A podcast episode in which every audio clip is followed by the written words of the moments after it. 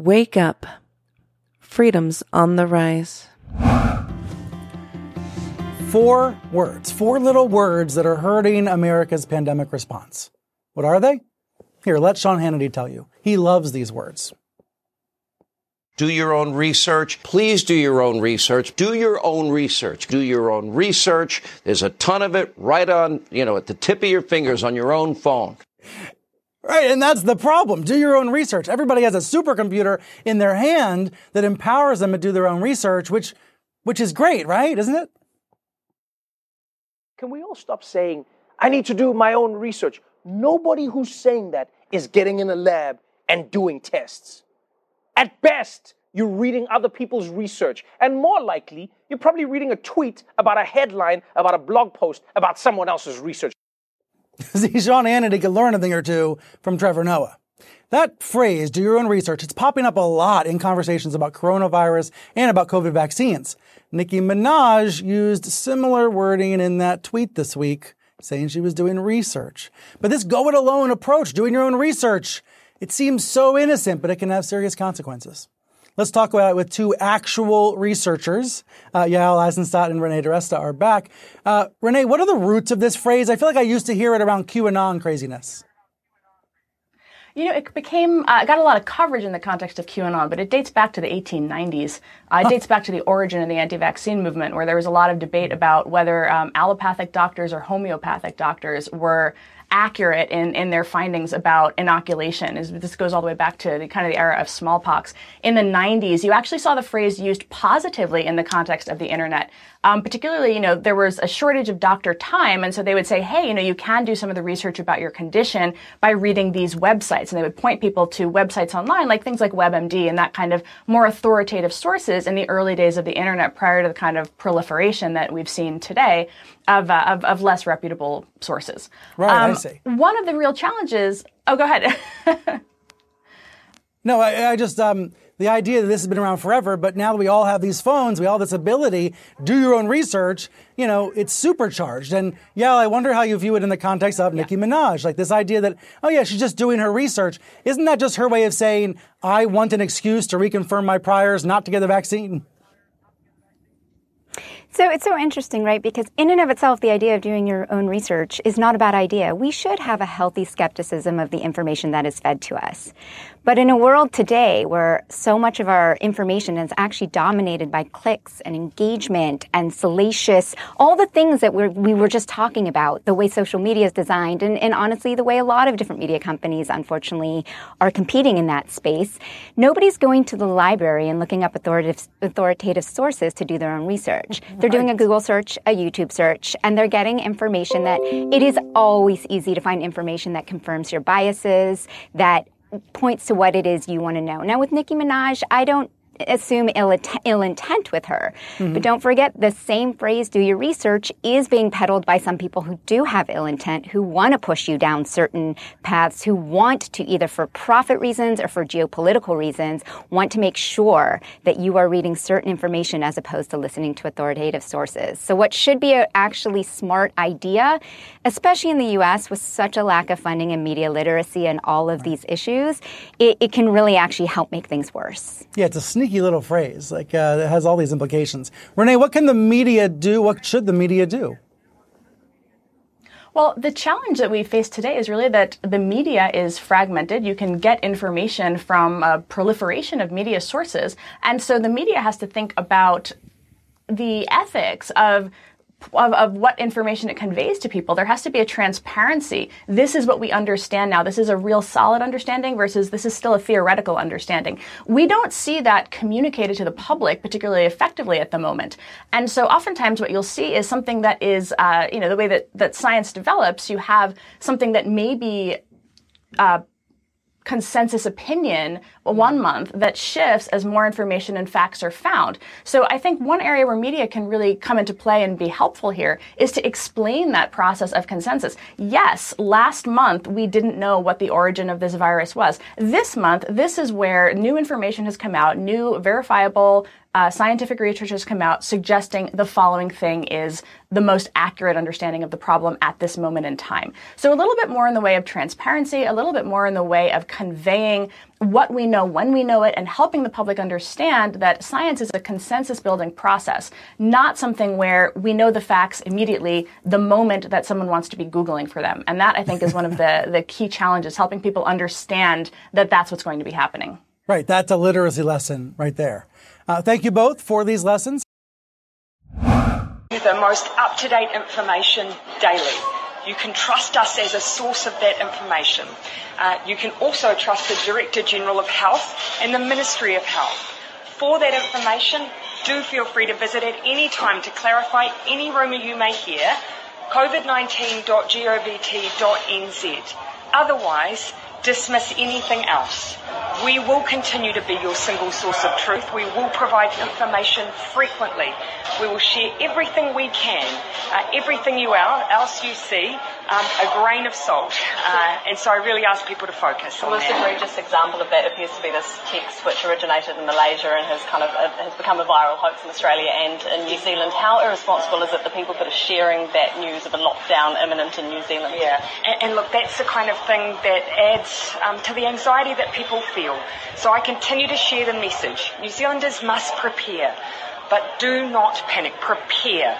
And, and when you see those messages, remember that unless you hear it from us, um, it is not the truth. And I really ask people, just visit um, uh, covid19.govt.nz. It has all of the up-to-date information. And we will continue to provide everything you need to know. Fully vaccinated. How, how did they test positive if they were fully vaccinated? Ah, so it is. It is still. Um, in fact, we entirely expect that people who are vaccinated will still get COVID nineteen. Um, it just means that they won't get sick and they and they won't die. Um, it just means that they won't get sick and they and they won't die. Yeah, so to be clear, I think one of the things we're talking about here is that there are now weapons under development and developed that are designed to target specific people. Right, that, that's what this is, uh, where you, you can actually take someone's DNA, take you know their their medical profile, and you can target a biological weapon that will that will kill that person or take them off the battlefield or make them inoperable. So you can't have a discussion about this without talking about uh, privacy uh, and, and uh, commercial data and the protection of commercial data because expectations of privacy have degraded over the last 20 years. Uh, you know, young folks actually have very little expectation of privacy. That's what the polling and the, the data show. Uh, and, and people will very rapidly spit into a cup and send it into 23andMe and get really interesting data about their background. And guess what? Their DNA is now owned by a private company and can be sold off without very, with very little uh, intellectual property protection or, or privacy protection. And we don't have legal and regulatory regimes to deal with that.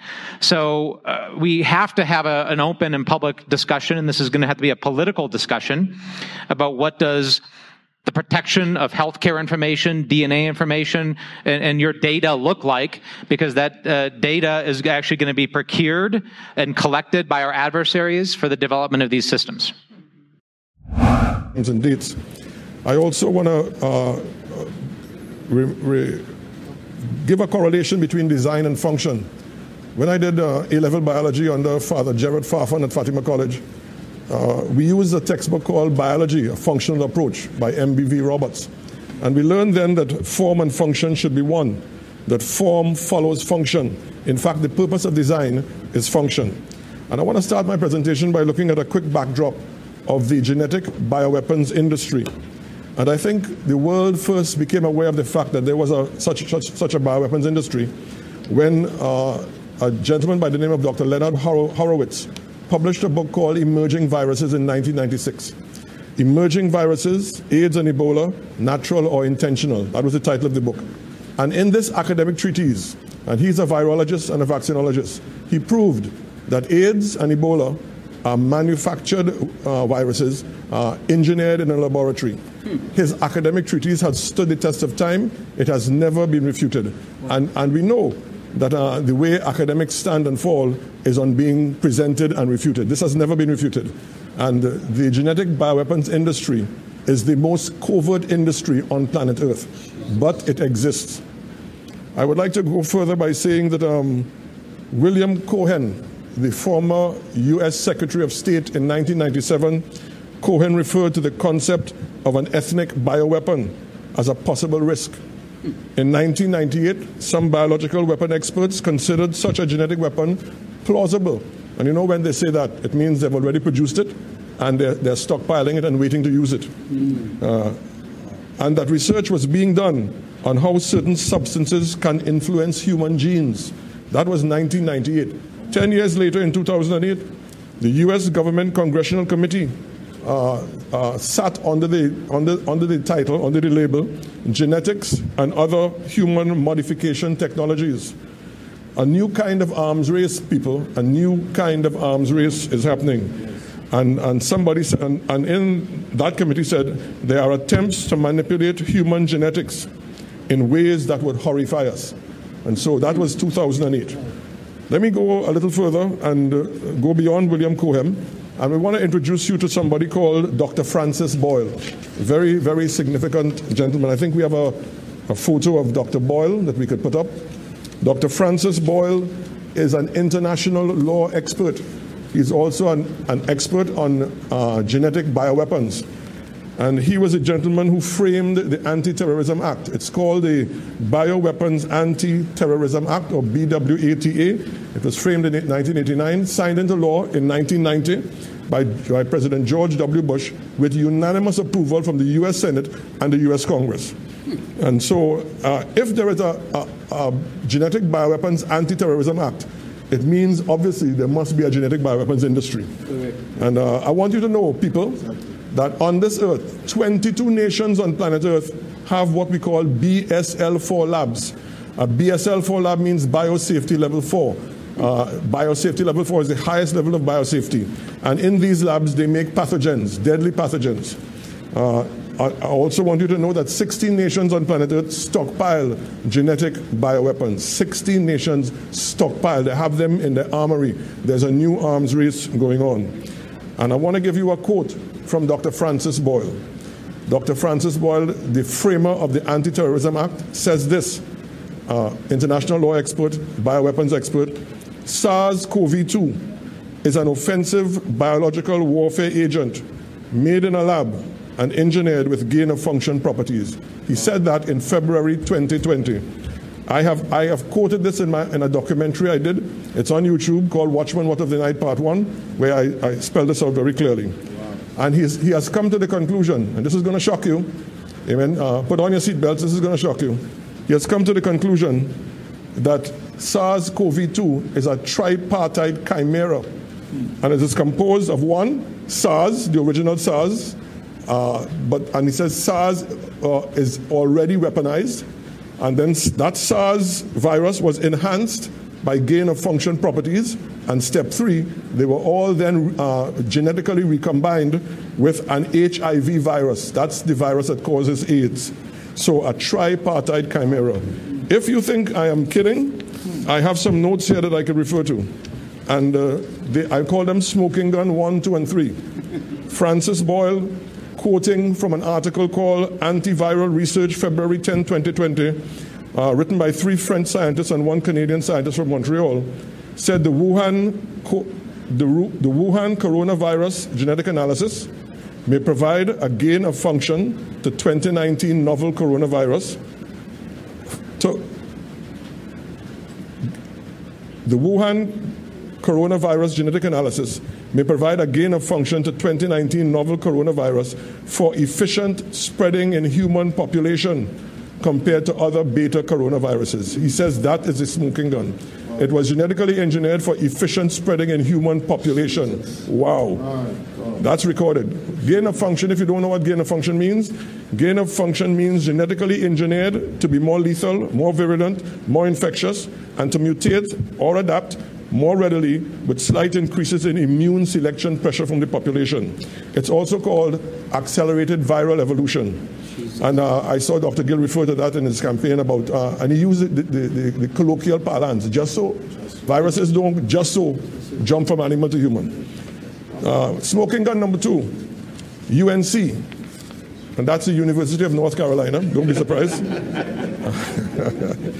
the University of North Carolina labs at Chapel Hill uh, brought a team together to do an experiment. And part of the North Carolina University team was, uh, they were joined by a gentleman from China called Dr. Zheng Li Shi. Dr. Zheng Li Shi. He was from the Wuhan Institute of Vir- Virology and the Chinese Academy of Sciences. And in fact, Wuhan gave a grant to the University of North Carolina so that scientists could be involved in this, in this experiment. They imported uh, SARS cells, SARS viruses from, Fort, from the Fort Detrick labs. And for those of you who know geopolitics and covert geopolitics, very necessary for any Bible prophecy teacher or any pastor in this day to know. Amen. Fort Detrick, the Fort Detrick labs are the US's, the US's main BSL-4 labs where they research, stockpile, and test genetic bioweapons. And so, so this team, given a grant uh, by China, uh, were working on, on, on increasing the pathogenicity of the SARS samples that they got from Fort Detrick. Smoking gun number three. Uh, research at the Australian Animal Health Lab was funded by the Chinese Ministry of Science and Technology, along with the, the, the, other two I mentioned, the Wuhan Institute and the Academy of Sciences from China. And the experimental goal was to coalesce the initial weaponized SARS virus, uh, enhance it with gain of function properties, and then coalesce it genetically to an HIV virus. Amen. Therefore, forming the tripartite chimera. And so I'm, I'm listening to you where these experiments took place. Let me go a little further.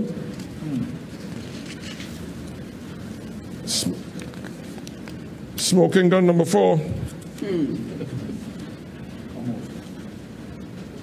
Indian scientists did an analysis on the SARS CoV 2 virus, and they said they definitely found elements of the HIV virus in the genomic sequencing. So this was confirmed by a team from India.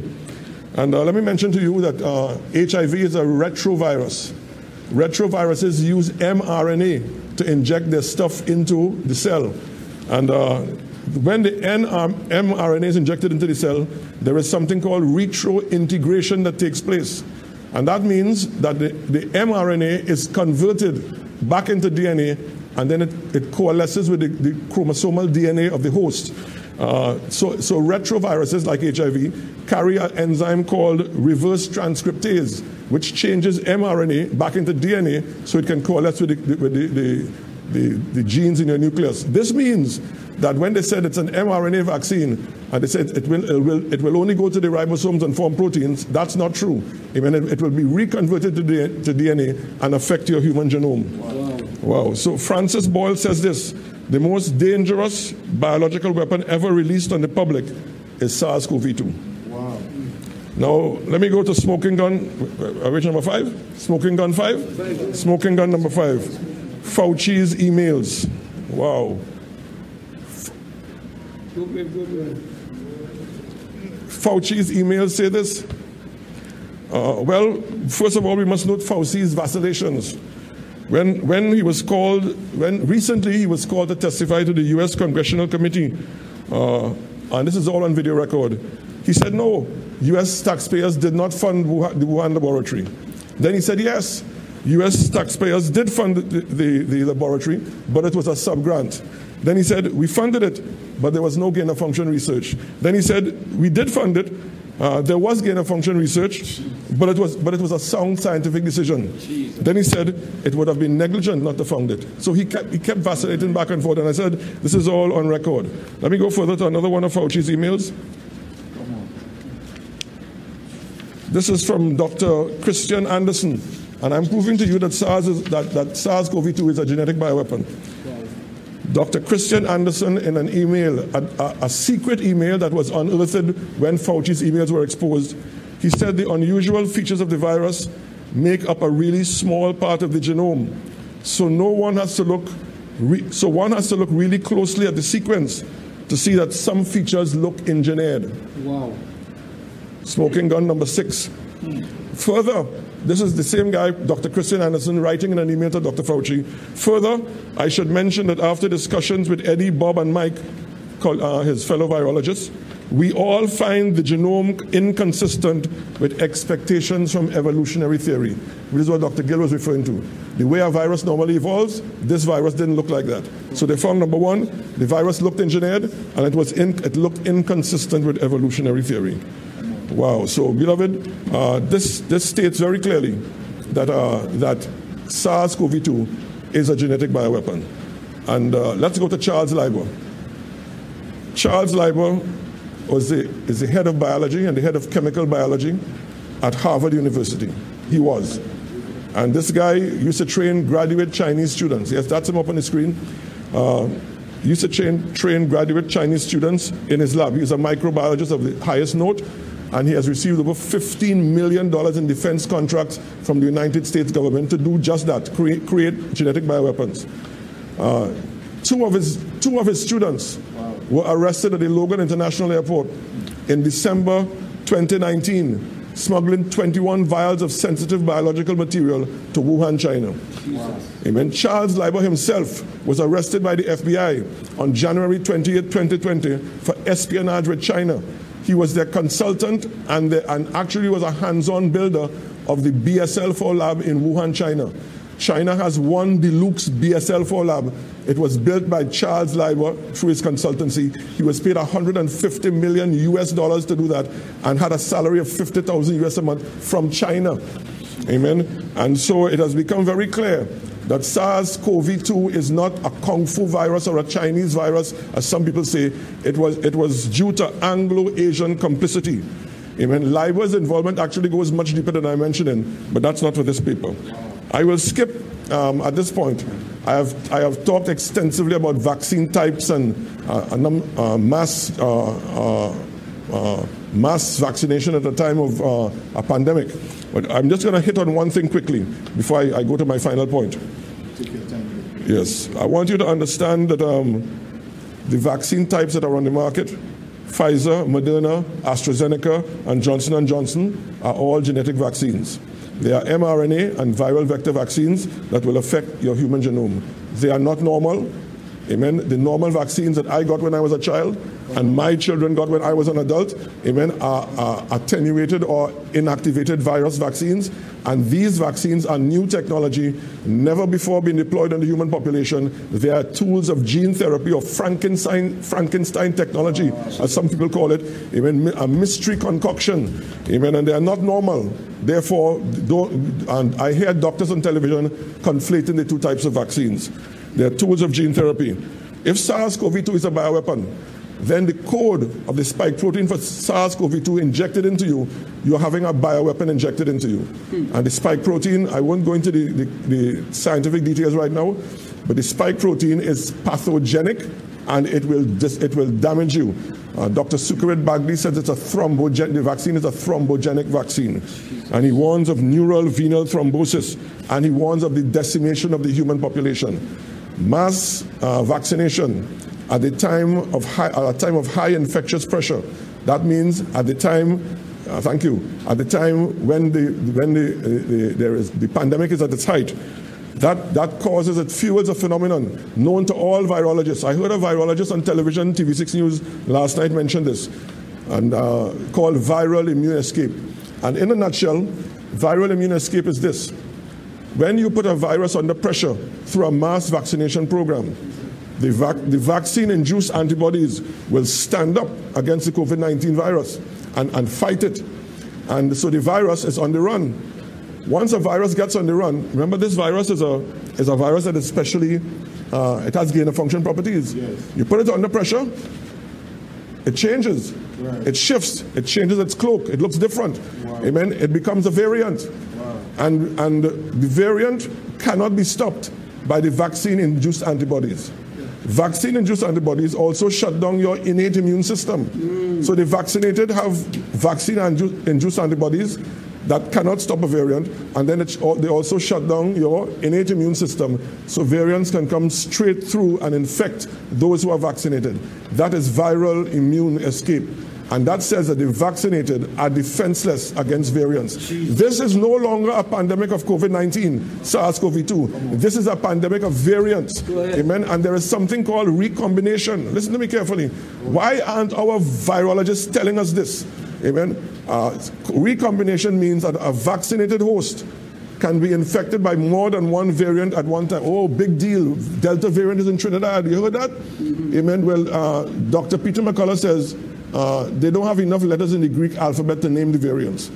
Amen. Ooh. In fact, there are over 100 variants already floating around all over the globe. Some, some put it as 185. If a vaccinated host is infected, uh, co infected by more than one variant, the variants, when they get inside, they have a little party and they mix and they change DNA and they, they camouflage and they, they, they, they, mix their DNA, the recombinant DNA technology takes place and it produces a super variant. Yeah. Amen. And if super variants are produced, nothing can stop them. And already they are saying that the, I think the latest variant to come out is, is, is vaccine resistant. Well, this is just the beginning.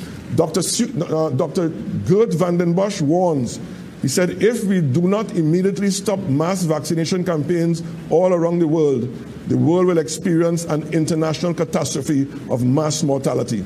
I didn't say that, he did. The vaccinated are a threat to us all. However, amen, we must, we, we must treat the vaccinated kindly, amen, with, with, with great empathy, amen, with prayer, amen, and, and, and, and, with humanity and love, amen. Thank you, my brother, amen. So, so no discrimination against the vaccinated, amen. So, yes, yes, amen. So let me just close by saying this.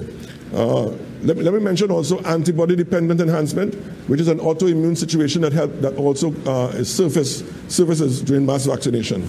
And I'm going to just piggyback and uh, uh, do a kind of uh, uh, add-on to some of the things that Bishop Gill said. I'm going to. This section is called "Follow the Money," and it's going to be quick. The pharmaceutical industry benefited from a law, the resurgence of a law called the DTC law, Direct to Consumer Law, that was put, that, that became very prevalent in 1997. It allowed pharmaceutical companies to, uh, to, to, to, advertise prescription drugs directly through mass media to, the, to their customers and consumers. This changed the game because it, it meant that the pharmaceutical industry could pour millions and millions of dollars into the media. And uh, therefore, they effectively own the media and control the media. The pharmaceutical industries also uh, control the WHO, as Dr. Gill mentioned. In fact, 60 to 7% of the funding of the World Health Organization comes from the pharmaceutical industries. But that's not all. The pharmaceutical industries also the, control the US legislature the medical research uh, journals, medical research journals, you can't publish nothing unless they approve. Even the scientific journals, the medical schools where doctors are trained are controlled by the pharmaceutical industry. And now they have come home to us, even, even onto our own shores, where they have co opted control of national governments uh, public health authorities, med- the medical fraternity, the media, the business sector, and I'm sorry to say, the ecclesiastical leaders as well. Amen. So I want you to know that uh, the elected, the elite, and the ecclesiastics have, have, have struck hands together, Jesus. and they have decided they're going to vaccinate the entire world, and that's what we are, suf- that's what we are suffering from. Amen. Uh, so, so, so we, we Trinidad and Tobago, we are not following the real science. This is the real science. Mm-hmm. Amen. And this real science is being suppressed and censored. Right. Amen. We are effectively following the dictates of the pharmaceutical companies. Yeah. Amen. In other words, we're not following, we're not following the science, we're following the money. Right. Amen. And, and, and, and I am shocked to see right. I, I see giants in the church world falling because they are you know it, it is a it is a it is a it is a funny thing for the, the state to control the medical apparatus of a nation. Wow. Yeah. If the state dictates to the medical apparatus what to do, if they dictate to the business owners what to do, if they dictate to the churches what to do, are we still in a democracy? Hmm. Are we still in a democracy? Have we crossed, crossed the line? And this is my last submission. Let me close with this. This is the death graph. By the way, um, Francis Boyle calls BSL 4 labs uh, uh, uh, death factories. He calls that work death science. 13,000 US scientists work in that field. 13,000. Here's a death graph. I want to use as my pivotal date, a date that the Prime Minister will remember very well. Tuesday, the 6th of April, 2021. That was the day on which Dr. Keith Christopher Rowley uh, was supposed to be vaccinated, but he came down uh, so sad with COVID a COVID 19 infection. But April 6, 2021 is also the day that the, the public mass vaccination campaign in Trinidad and Tobago was implemented. It started. I want to use that as a central point. If I go back to March 2020, between March 2020 and April 6, 2021, 145 people died in Trinidad and Tobago. 145. Yes. And uh, uh, then, using April 6, 2021 again as a, as a, as a key point, from April 6, 2021 to August 13th, that's yesterday, because I only have figures up to yesterday, to August 13th, 2021, that's four months, 1,022 people have died. 1022. 1022 people have died uh, in four months, as opposed to 145 people. So when the vaccine, public vaccination campaign started, a death spike began. And in, in, in, in a few months, uh, uh, 1,022 people died. 14% of people died before the vaccine. 86% of the people wow. died after the vaccine. And Geert Vanden Bossche, in his model, he predicts that this is what would happen. Exactly. And it's happening in 90% of the countries all over the world. That's Amen. Right. That, that, it means that the vaccines are causing the death spike. Let me say it again. The vaccines are causing the death spike. The, the, the vaccinated are the spike. Amen which is why our public health authorities cannot release the data and the statistics to show the deaths of the vaccinated. One doctor tried, and I haven't seen her since. On your screen, that graph, you see, you, you see that spike at the end of the graph? At, at, at where, am I, where I'm sitting on the right hand side of the graph, it may be opposite for you. A spike, the bottom of that spike, the bottom of that hill is April 6th, April 6, 2021. From that point on, the spike just keeps going up.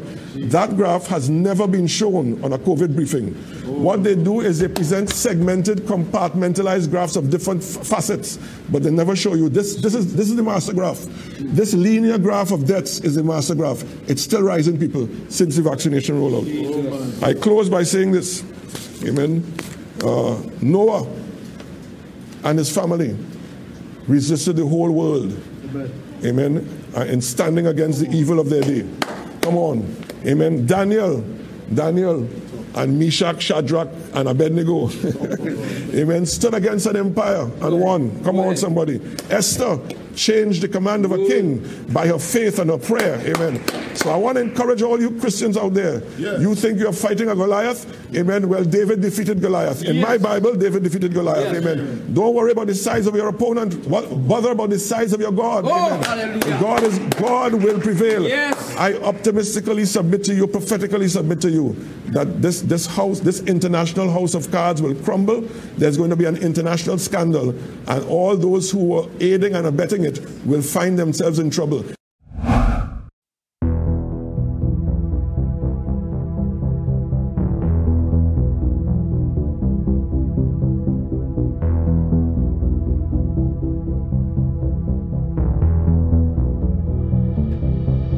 Welcome back to Freedom's Rising. Today is July 29th, 2022. I am your host, Tyler Bloyer, and today you are in the Bio-PsyWar Barrage, Part 6. And you can find this show on tylerbloyer.com and freedomsrising.live. Freedomsrising.live being a project I launched about a year ago with a 24 7 live stream playing all the latest freedom oriented and bio, Bio-PsyWar and great reset and content from content creators that I choose to put into the playlist. I am the ghost in the machine, the content producer behind the programmer behind Freedom's Rising.live. We're also floatcasting on Float, and you can find that at the Freedom's Rising Float page, and I'm 24 7 live streaming on Float as well. Looking forward to heading out to Jackfest next week to hang out with some of the people from Float and the Jackfesters. And uh, we'll be looking out for the jackalope, making sure there's no wild jackalope out there. Uh, but no, seriously, in the upcoming event at Jackalope Freedom Festival, jackalopefreedomfestival.com, Uh, there's a Facebook activity going on. If you want to find the details on how to get there, it's the first two weeks of August that you can uh, go and attend and, and meet your fellow jackalopers, uh, people that are freedom oriented, that are attempting to create a better world through peaceful interaction and community and grassroots efforts. Uh, a good story today is also a story that I'll tell, and then I'll also let you know that July 29th is actually my birthday. So I'm recording here on a day where I tick the ticker up one more notch on my age. And there's nothing I'd rather be doing than producing the content that I like to produce in my own manner, in my own style, under my own volition. No sponsors, no uh, people that are controlling what is said here on the air. It is just my uh, off the top of the head sometimes, sometimes making mistakes. We'll cover a couple of those here coming up too. But about five years ago, I learned in, uh, it was either like five years in a day or five years and two days ago, we learned that we had our beautiful baby boy, Dante, on the way with us.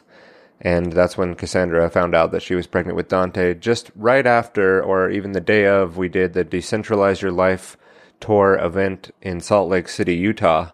And that is the tour that Derek Broze and other members of the Conscious Resistance came through uh, all over the US. And I actually helped him create the logo and artwork that year. And if I would have known it would have been blown up to like massive size and put on the hood of a car as a sticker. I made a pay, made I might have paid a little bit more attention to the minor details.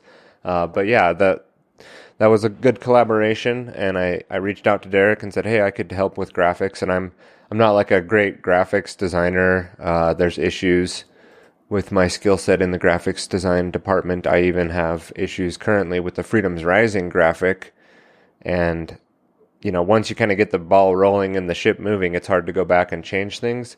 So over time, I need to update some of the Freedoms Rising graphics with with the way they display on certain websites.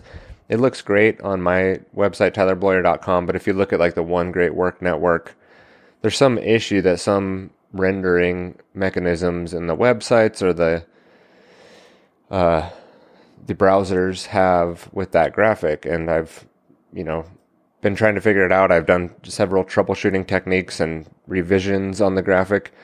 And then uh, also recently, I had a giant banner printed for Jackalope. So if you see the Freedoms Rising banner hanging and you're at Jackalope and you've been listening along, come say what's up. Come, uh, you know, introduce yourself. Let me know that you're a listener. That would be awesome to meet some people out in the real world. And uh, I had some people come up to me last year, and I'm like, "Hey, I'm Tyler," and they're like, "Yeah, I know. I saw you on the on the Grand Theft World podcast." I'm like, "Oh, cool. Yeah, that's great." Uh, you know, and so we found out we were going to have Dante, and then we went to the Jackalope Freedom Festival after that with our little tiny one, Amelia, at the time, who was only about a year old. Uh, and we, then we found out we were going to have Dante. So it was a lot, a big couple years, and you know, of course, uh, Vincent is our oldest. He's my not my biological son, but essentially, uh, over the last six years, has been someone who came into my life when Cassandra did, and I couldn't be happier to have the family that I have and be able to do the work that I do and support them in the way that I do. And um, if anyone out there is becoming a new father or starting their journey into parenthood, I would say buckle in. You know, this is when the real energy kicks in for you, and all the, the kind of weight of that uh, can be pretty heavy. So, congratulations to all the fathers out there, and uh, good luck to you. And, uh, you know, maybe we'll, me and Cassandra will sit down and talk about some of our parenting techniques here on Freedom's Rising. So, in the upcoming week and a half or so, I'll be up at Jackalope Freedom Festival and that will render me useless when it comes to creating content. I do not have a bunch of pre-scheduled content that's going to be released, so I'm going to be off air for a little while. It's probably going to take me another week or so to kind of settle back from that and get caught up with things and get cleaned up and be ready to produce more content and plan that content as well. I want to plan out the next stage. We're not going to be continuing the Bio-PsyWar immediately into the future. We're definitely going to have to come back and do more Bio-PsyWar. I think what we'll end up doing is sort of a recap, maybe a Thursday Bio-PsyWar show each week. You know, because we, we need to keep a thumb on things. We gotta. There's a lot happening out there, so we've got to keep up with what's happening on the front lines. You know, and help uh, help people do their own research. As we heard, you know, the CNN whores there in the CNN media, uh, Brian Stelter or whatever his name is, uh, and they did a whole bit on that. Right, there was like a whole piece they put together just to tell people how dangerous it is to do your own research. And I mean, talk about gaslighting. Talk about these these fucking whores with the dirt in their mouth and shit still on their face from putting their nose so far up the ass of the people that they represent and just spewing out the most vicious lies and nonsense on the air.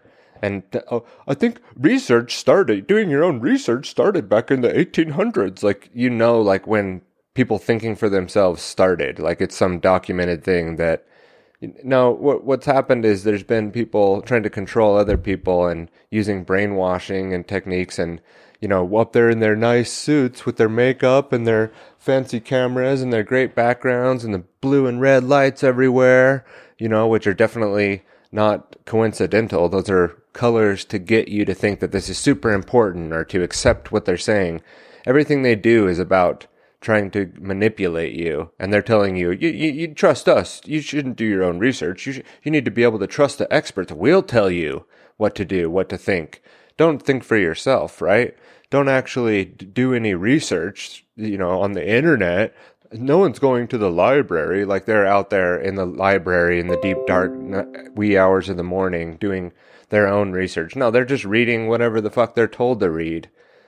You know these people are the are some of the worst people in the world because they're paid bullshitters. They they're whores of the media knowing that they're giving you complete horseshit and doing it happily just doing it willingly. These are some of the most evil people on the planet up there telling you not to do your own research and uh, that's ridiculous. Speaking of doing your own research, sometimes you're going to make mistakes. You know, it's it's scary out there. You might you might make a, a, a you might uh, make an assumption that's incorrect, and so you know there's techniques using uh, logic and reason and uh, other tools that you can use to help you on your journey. But I mean, even that is sort of like a, a courage thing, then I guess, to be able to go and you know read things that you might need to bounce around that go up against your preconceived notions and not just confirming your bias like they were saying there. And um, you know i think i like the part where she said science is not a consensus build is it is a consensus building process. And that's that's the absolute opposite of what science is. Science doesn't care about any preconceived notions or bias that you have. It's going to be the facts. And if it if it's you know, even if it's completely opposite to what you thought, uh, or what the consensus says. I mean, because the consensus needs to be challenged. That's the idea of science. Is it's theories being proposed with evidence being provided, and it's usually challenging some other paradigm. They're the ones that take that information and skew it to fit their paradigm model and don't let things that go up against their narrative out on the air and keep the you know story that they want and the narrative that they want is what they represent through what they call the experts in the science. That's they're doing the opposite of what the scientific uh, process not not even the process, but the the whole idea of science in general is that it's not about consensus. It doesn't need to be. I mean, I get what I get the point of like, yeah, the more it's confirmed, the more we can start to say, yeah, this has been you know, reproduced. This has been, uh, you know, gone through several studies and iterations and then peer reviewed and all those things.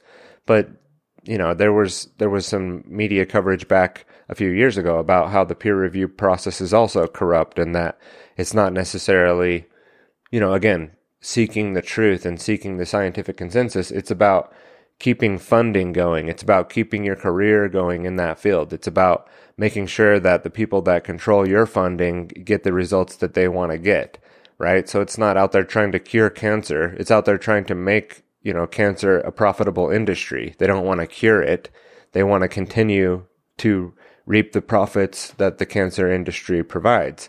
So, I mean, that was a ridiculous segment to open up, but then it went right in line with what we heard recently from uh, Jacinda Ard- Ardner, Ard Arden, Ardern. That's kind of it's A R D E R N Ardern. So Jacinda Ardern, the New Zealand Prime Minister, up there saying that they will tell you what to believe. They will tell you what the truth is. They are. I mean, it's like Fauci. I am science. You know what I mean? This is this is the most egotistical, pretentious people uh, that are again doing evil by by saying these things. They're saying that you can't know. You're too stupid to figure it out. Just listen to us. But how many times have they been wrong? Not just in the pandemic or you know when it has to relate to the Bio-PsyWar, but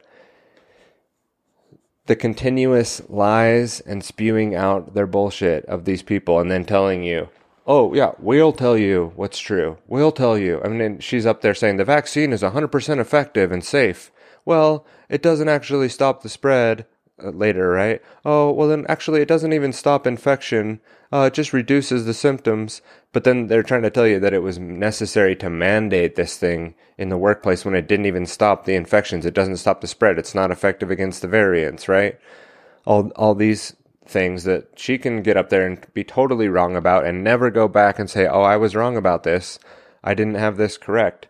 But she can get up there and, you know, tell you that we just need to trust what they're saying, even though they flip flop them themselves all the time, which you should. You should be changing your opinion, but not just like lying, spewing out some more lies and never go back and be like, you know what? This was totally incorrect. We, as the New Zealand or as the United Nations or the WHO or the you know, United States government, we were incorrect about this thing. We were wrong about, you know, the origins of this. We were wrong about uh, the treatments. We were wrong about keeping people, you know, locked down and, uh, you know, social distancing and uh, the the the ventilators, all all these things that they, they're not going to come out and be like, yeah, you know, that was incorrect. They just can they just continue on like it's no big deal and tell you not to do your own research. Don't dig into anything yourself, you know. And we can go and we can look into things. We can read the books. We there's the, the people's plans and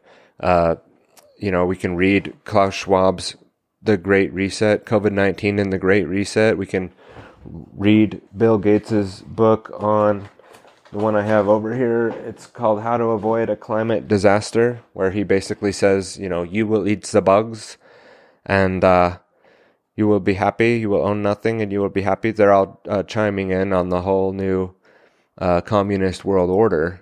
And uh, every time I try to go reach for my little soundboard thing here, it's it screws up. Okay, but we have to get this into the record here where they that we penetrate the cabinets. So we ha- even Pierre Trudeau is the young global leader, and we that we penetrate the cabinets. But anyway, so the Jacinda Ardern or whatever, she was actually a Mormon. Was, that's pretty interesting. I didn't know that. There was like an LDS Church of New Zealand. Ardner was born on the 26th of July, 1980. Ooh, pretty close to my birthday there, except for uh, five years earlier.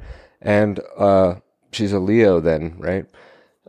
She grew up in Morrinsville and Murupara, where her father, Rose Ardner, worked as a police officer. Her mother, Laurel Ardner, Ardener, I can't say her last name, worked as a school catering assistant. Ardner, Arden, Ardener, Arden, I can't say her last name. Arden was raised in the Church of Jesus Christ of Latter day Saints, and her uncle, Ian, is a general authority in the church. So I didn't.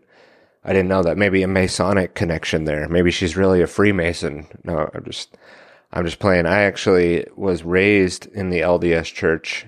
For those that didn't know, I uh, walked away from that childhood uh, upraising that I was raised in that church and about 14 years old decided that it wasn't for me and stopped attending. And uh, someday I would like to go back and do some series on what I eventually went back and researched on Joseph Smith and the history of the LDS Church. And I was going to call it The Mormons and the Masons, a series that I, you know, sort of tease about doing one day. Um, I say I'll do it in my 50s. Yeah, like I know what I'm going to be doing in my 50s.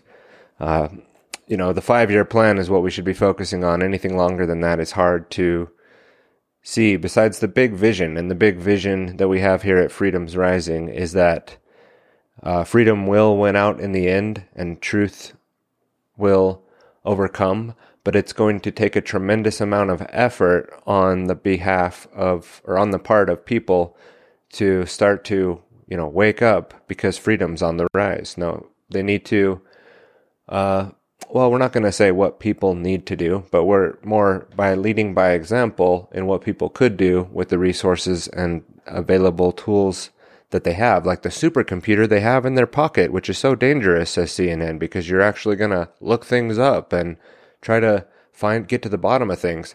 Now, to play a little devil's advocate and go back to that, I do think that there's some truth to what they're saying in that if you don't have a method and you don't have a process and you aren't able to sort of bounce around the ideas and argue with yourself and you know put out work like this where I have to actually you know maybe second guess some things or go back and say you know I had that information a little uh, jumbled which I'm going to get into here in a sec with some mistakes that were made in the last episode even. But they're right if you're just going out there and gullibly uh, credulously believing in everything that you read and suddenly like anything that you can dig up on the internet you believe is true then that that is a problem. If you're you know so, some kind of an idiot or just like i said a, a credulous like uh sort of uh willing dupe or a willing uh you know kind of dumbass that wants to just believe that what the guy said on YouTube was true, and that they are right that there are people out there like that. That you know they say they call it like going down the YouTube rabbit hole. But there's also that the other side of that. There are ways to discern, you know, and for yourself by doing your own research on certain things. You know, hey, let me resource this. Is there is there something that says that the PCR tests uh, are effective at picking up the AIDS virus? Is there something that says that the PCR tests are good at uh, identifying coronavirus? But then we look at the creator, Kary Mullis of the corona of the PCR tests, who says, you know, at that high of a cycle threshold, you can pretty much make anything look true. You can make any virus look like somebody has any any kind of problem. You know, in the if you magnify the cycle threshold to a, an extent where it'll pick up anything in the body because we all have like little aspects of all kinds of little things in our bodies and viruses and bacterias and bits and pieces of all kinds of stuff. It doesn't mean that we're going to manifest the symptoms of those things or that the virus is going to actually become something that's a problem in your system, but you know, that's the that's the do your own research part. Is this an effective way to test? And if you look into, like I said, even just source it back to the inventor who died short shortly before the whole thing started. And we've played that into the Bio-PsyWar several times. The clip of him saying that uh, Anthony Fauci is using this in the wrong way and he's a liar. And Kary Mullis would say that directly to his face and that he kind of wanted to get at Kary Mullis and uh, start to call him out in public.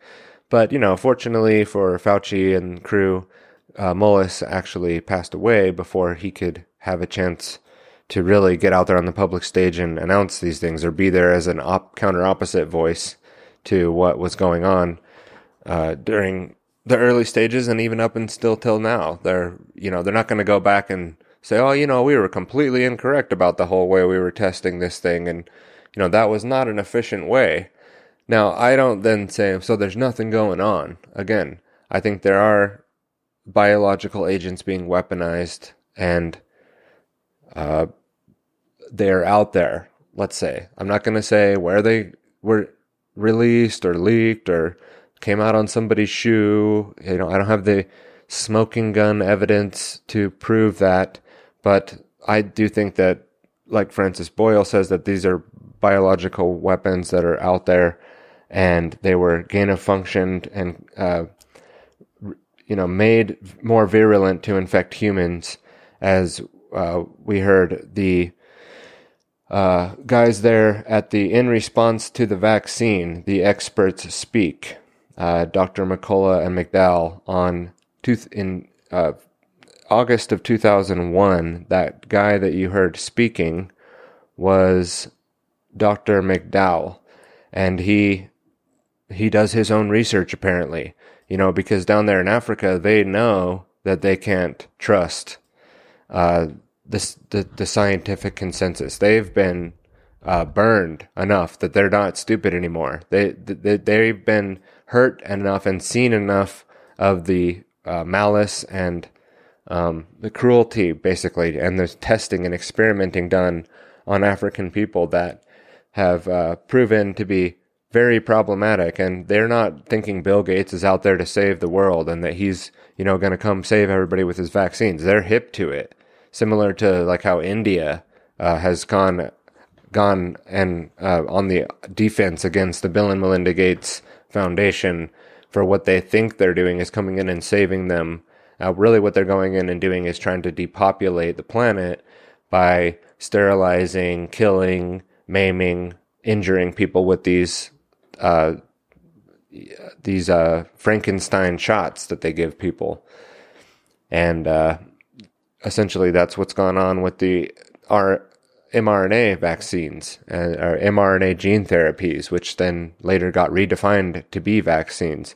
But the man you heard speaking there uh, was pulling up his own research. He was pulling up Dr. Francis Boyle's uh, citations. He was pulling up studies and evidence and things that are out there in reality that you can point to and say, well, what's this? You know, and he wasn't just you know riffing like I think I think it's all just this or that, and I have an opinion, and no, like no, he had his his smoking gun evidence that he presented, and I thought it was pretty powerful, and it wasn't put there to scare you or you know I think people that don't know about these things or that think that they already have the information are going to hear that and think that's just fear mongering or that guy's you know obviously anti-science or he's like a Trump supporter or whatever they want to label him for not you know, just joining in with the choir and actually speaking out and having a voice against these things and doing it in a way that was highly effective, in my opinion.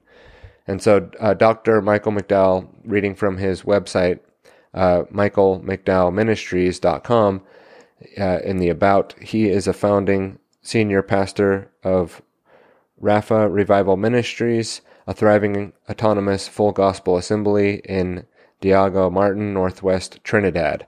Dr. McDowell had earned doctorate in theology in 2001, a master's degree in theology at MTH in 1999, a bachelor's degree in pastoral theology, and a diploma in theology in 1990. Dr. McDowell had also done undergraduate work with the University of West Indies in 1975 at McMaster University, Hamilton, Ontario, Canada, 1979 to 1980, and the level of subjects were secured at Fatima College. He taught physics, chemistry, and biology at a secondary high school level for many years. He ran track and club, and so on and so forth. I'm not going to read his entire thing here, but I'm just giving you a little background on who that was that you heard from. And at that conference, they there's like a five hour link that I'll put in the show notes where there are uh, lots of other speakers who come up and talk about things in their region going on and it's a very interesting thing. They tried to get Peter McCullough on there, and he like kind of they had some technical issues. We're gonna hear more from Peter McCullough later. We're gonna give him the floor for uh, let's see how long is that clip from him. It's uh, about an hour, and it's from the Planet Lockdown series. It was released his full interview on June nineteenth, two thousand twenty-two. And we're gonna go. He has lots of experience in the field treating uh, the symptoms of COVID 19 and you know, it didn't go, what he was seeing in the field didn't go along with what they were announcing from on high, from the dictates of what sort of treatments that were approved and what sort of treatments you could use. Of course, they were trying to control the narrative to make it seem like the vaccines were the only thing that were going to help us and there was nothing else. We just have to wait around for the vaccines, you know, stay away from everybody, put on your mask, uh, you know, social distance. There's no, there's nothing else we can do. Period. The end. When there are many highly effective treatments now uh, out there that have uh, been discovered, and we're going to let Dr. McCullough, you know, provide that information from his own hands-on experience in the field, and versus me trying to break it down or trying to give you, you know, the secondhand information from him. We'll just let him break that down. So uh, let's see. Moving through, we're going to do sort of a tab closing exercise here, and then I'll wrap up my segment, and we have a few more segments from a few speakers on the outro here that we're going to get into. Some very interesting things to cover. Uh, but I just want to remind everyone again. Now, here's where I'll do my corrections from last week. One is not necessarily a correction; it's just that I didn't give the full detail of why we were bringing up that study um, from the that you can find on NIH.gov in the PubMed, you know, articles that are posted there, and it was from uh, Virolo- Virologica Sinica was the publication, and that was the efficient assembly of large fragment of monkeypox virus genome as a qPCR template using dual selection based transformation association recombination. So that showed where they were actually isolating and manipulating the monkeypox virus. And the reason why that was of interest because the Virologica Sinica is a publication from the Wuhan Institute of Virology. This at the bottom of that article it says articles from Virologica Sinica are provided here courtesy of Wuhan Institute of Virology, the Chinese Academy of Sciences. And uh, if we read a little bit more about that publication, it says in their aims and scope section, Virologica Sinica is an international journal which aims at presenting the cutting edge research on viruses all over the world. The journal publishes peer reviewed original research articles, reviews and letters to reviews and letters to the editor to encompass the latest developments in all branches of virology, including research on animals, plants, and microviruses. The journal welcomes articles on virus discovery and characterization, viral epidemiology, uh, epidemiology, viral pathogenesis, viral host interaction, vaccine development, antiviral agents and therapies, and virus related biotechniques. Virologica Sinica, the official journal of Chinese Society for Microbiology, will serve as a platform for the communication and exchange of academic information and ideas in the international context. So just, you know, that, that the, the people that published that study are represented by Virologica Seneca, which is a courtesy of the Wuhan Institute of Virology, uh, the same place that we're be, being told that SARS-CoV-2 leaked out of. And then we had Boyle saying that, hey, look, the monkeypox thing looks exactly like that, and it looks like it was created to be uh, gain of function, that it was created, that it was made to be more virulent, and that's why we have it spreading in the rapid rate that we do in a similar pattern to COVID 19. And then he claimed that because it was a genetically engineered bioweapon. Now, again, I'm using the word claim. I'm not saying it, it is. Everybody look, look. It's a, it's a, it's a, it's another bioweapon. We're not doing that. We're, we're pointing to information and facts that are out there in reality that and we're doing our, our own research, right? CNN. Like this particular article here that I have next from the Department of Operations for 1970, the United States Senate Library hearings before a subcommittee of the Committee on Appropriations House of Representatives 91st Congress first sec- session. And then it shows the people that were there. It's HB 15090, part 5 of the document, and I will link to this in the show notes. But it's called Synthetic Biological Agents. And here it says there are two things, and wh- why I'm bringing this up. Oh, so, actually, I think I had a second. Oh, the other thing that I wanted to correct on is that I was sort of riffing last episode, it's not like I was pointing to things and going, look, look at this article that says this. I was just sort of riffing off the top of my head. And I mentioned BSL 4 labs that were funded in Ukraine. And I don't think, and it doesn't look like Ukraine has any BSL 4 labs. So that was a mistake on my part. Again, it's sort of cringy when I heard myself say that, and I was like, oh man, I don't know. And it wasn't, again, I wasn't reading from something. I wasn't like, here's the facts. I was riffing and said that, and now I'm correcting it. And I know that that doesn't go a very long way because what I said's already out there. I'm not going to go and like take my article down. I'm doing my correction here. And I'm open to feedback from the audience as well. I'm open to people uh, even who are close to me in life saying, Hey, look, I think you got this information wrong here. Surprisingly, this doesn't happen often. And even people who completely disagree with my viewpoints and think that I'm a batshit crazy conspiracy nut job, uh, don't ever actually come out and say, here's, here's where I think you got something wrong.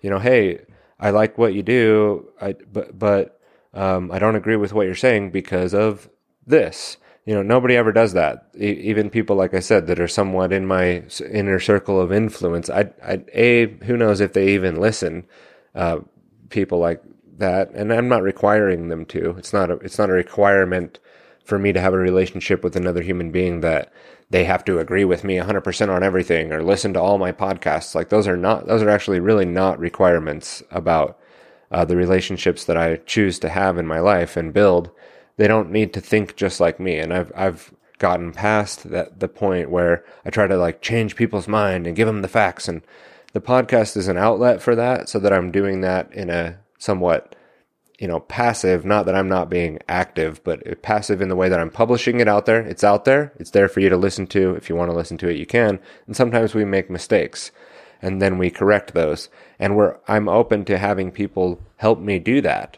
That's what I'm saying is that if someone were to be like, "Hey, look, this area in this thing that you were saying is is incorrect and here's why." I would totally be open to that. I would really appreciate that. That could make a whole episode in itself. Hey, you know, I had a person come and tell me these things and then I looked into it and it turns out they were right and I had this aspect of the information wrong. But mainly, again, we'll just rely on things that are out there. And again, back to this uh, Department of Defense uh, subcommittee that had this uh, section on synthetical biological ag- agents. This is a document out there that exists, and it says, and I just want to show that the, the, the government was concerned about thing, these things back in the 70s, right? That they, so when we're concerned about it, or we're raising the flag and saying, look, this is part of this, you know, continuation of events and the, the, the warnings that they were trying to throw out there and the events that they said would happen potentially. Maybe this is it, right? So we're not, it's not crazy to say that these things go on as in regards to bioweapons being intentionally spread out there by our government or other governments or, or bad actors even. We have to keep open to that. Uh, that, that way we can better understand and better protect ourselves and our family by actually knowing what's possible and then connecting the dots to see if it's something that we should, you know, relate to this or is it not? Is it just a complete red herring? And so from this, it says, there are two things about the biological agent field I would like to mention. One is the possibility of technological surprise. Molecular biology is a field that is advancing very rapidly, and eminent biologists believe biologists believe that within a period of 5 to 10 years, it would be possible to produce a synthetic biological agent an agent that does not naturally exist for which no natural immunity could have been acquired. Dr. Uh, Mike Sykes, are, are you doing any work in that field? Dr. MacArthur, we are not. Dr. Mr. Sykes, why not? Lack of money? Lack of interest? Dr. MacArthur, certainly not lack of interest. Mr. Sykes, would you provide for our records information on what would be required what the advantage of such a program would be and the time and cost involved. Dr. MacArthur, we will be happy to. Then it says in parentheses, the information follows. The dramatic progress being made in the field of molecular biology led us to investigate the relevance of this field of science to biological warfare. A small group of experts considered this, this matter and provided the following observations. All by number one, All biological agents up to the present time are representatives of natural occurring diseases and are thus known by scientists throughout the world. They are easily available to qualified scientists for research, either for offensive or defensive purposes. Number two, within the next five to ten years, it would probably be possible to make a new infective microorganism which could differ in certain important aspects from any known disease causing organisms. Most important of these is that it might be a refractory it might be refractory to the immunological and therapeutic process upon which we depend to maintain our relative freedom from infectious disease. Number three, a research program to explore the feasibility of this could be compiled in approximately five years in the total cost of 10 million. Number four, it would be, the 10 million would be like nothing nowadays, right? There would be like 10 billion at least. Number four, it would be very effective to establish such a program. Molecular biology is a relatively new science. There are not many highly competitive scientists in the field. Almost all are university laboratories, and they are generally adequately supported from the sources other than the DoD. However, it is it was considered possible to initiate an adequate program through the Natural Academic of Sciences Natural National Research Council, the NAS-NCR. And then it moves on from those points. The matter was discussed with the NAS-NRC. That's what it is, NAS-NRC, and tentative plans were made to initiate the program. However, decreasing funds in CB, growing criticisms, and that's uh, uh, chemical biological weapons. Starting over. However, decreasing funds in CB growing criticisms of the CB, uh, decreasing funds in CB growing criticism of the CB program and our reluctance to insol, involve the NAS NRC in such controversial endeavors have led us to postpone it for the last two years. It is a highly controversial issue and there are many who believe such research should not be undertaken, lest it lead to yet another method of massive killing of large populations. On the other hand, without the sure scientific knowledge that such weapons. That was my little one that just barged in on me. Let's read this again because it's important. It is highly controver- it is a highly controversial issue and there are many who believe that such research should not be undertaken, lest it lead to yet another method of massive killing of large populations. On the other hand, without the sure scientific knowledge that such weapons is possible and an understanding another minor interruption from the other little one there. So on the other hand, without the sure scientific knowledge that such a weapon is possible and an understanding of the ways it could be done, there is little that can be done to devise defensive measure, measures. Should an enemy develop it, there is little doubt that this is an important area of potential military technological inferiority in which there is no adequate response. Actually, that's where my copy of the article ends, but again, that's where this whole hellish nightmare that we're living in now started, right? Because they just couldn't help themselves. They just couldn't stop themselves from actually, you know, continuing the research in order to, you know, stop the Soviets or whatever the idea was. And let's not forget the next article that we have here that was Black Hold that I have the archive.org resource for that re- archived it, and it's from Nature Medicine uh, in uh, an article that again in 2015, uh, December 4th of 2015, called "Will SARS Come Back?" From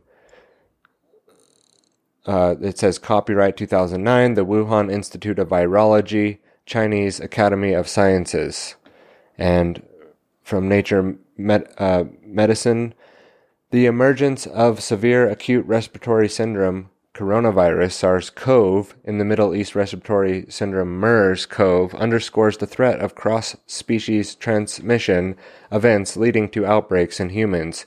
Recently, Professor Xingling Shi and Zhang Yi from, and I'm sorry, I'm not, I don't have Mandarin background or Chinese, from WIV, in cooperation with researchers from the University of North Carolina, Harvard Medical School, Bellinzona Institute of Microbiology, and etc., examined the disease potential of a SARS-like virus, CHCO14 cove, which is currently circulating in Chinese horseshoe bat populations. Using the SARS-CoV research genetic system, the scientists generated and characterized a chimeric virus expressing the spike of a bat coronavirus in a mouse adapted SARS CoV backbone.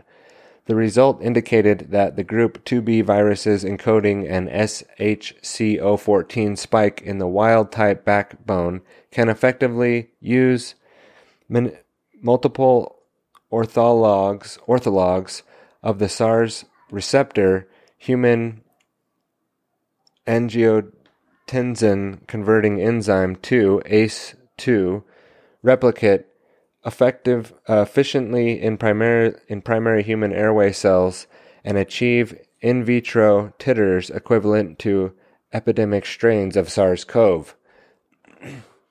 Evaluation of available SARS based immune therapeutic and prophylactic modalities reveal poor efficacy both monoclonal antibodies and vaccine approaches failed to neutralize and protect from infection with CoV using the novel spike protein. On the basis of these findings, they synthetically rederived an infection an infectious full-length CHC, uh, SHCO14 recombinant virus and demonstrated robust viral replication with in vitro and in vivo, both in vitro and in vivo. The work suggests that a potential risk of SARS CoV reemergence from viruses currently circulating in bat populations.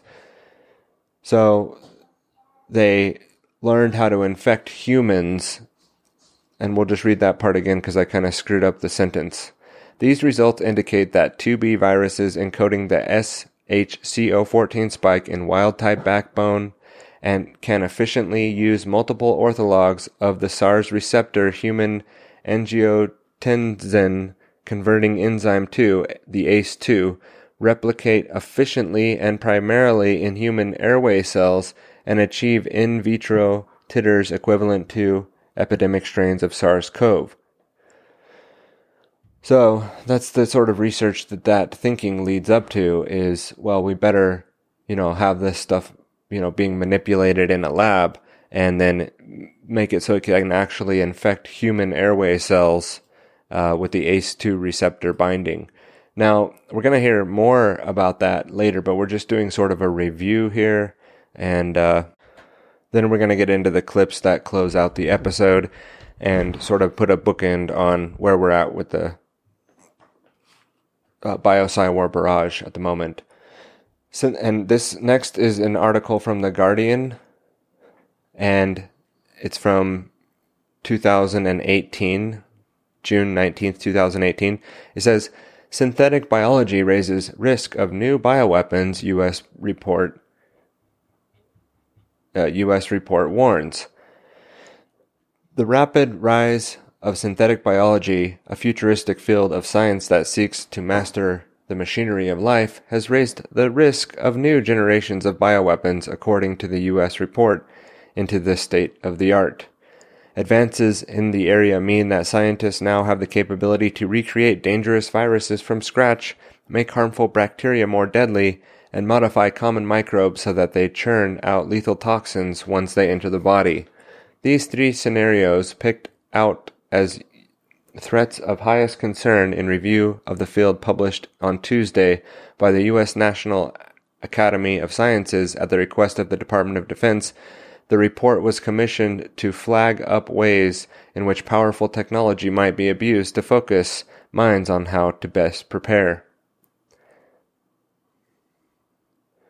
which sounds great in itself, right? I mean, that's that's something you can use to justify this, but the problem is is that we're then developing things that are, were not created in nature, and that's the level that we're at now, folks. Like for all the slow boys out there, for all the people that didn't quite get it, you know, the weapons that are used today in modern warfare are biological bioweapons, right? They're not going to be uh, dropping nukes and having the chance of some another country nuking back, and I mean that could happen also.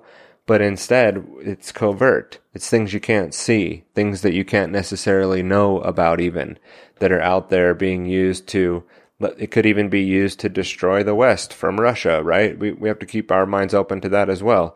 Or it could be being used by the United States government to control the narrative. Uh, look how, and then, you know, entities like the, the World Economic Forum, uh, the United Nations, the uh, central banking cartels that are behind these organizations, uh, a front for the Anglo American Empire, uh, really, you know, looking like it's America. But uh, if you look, we can see that they now control the narr- narrative of the world, right? They got the spotlight on them.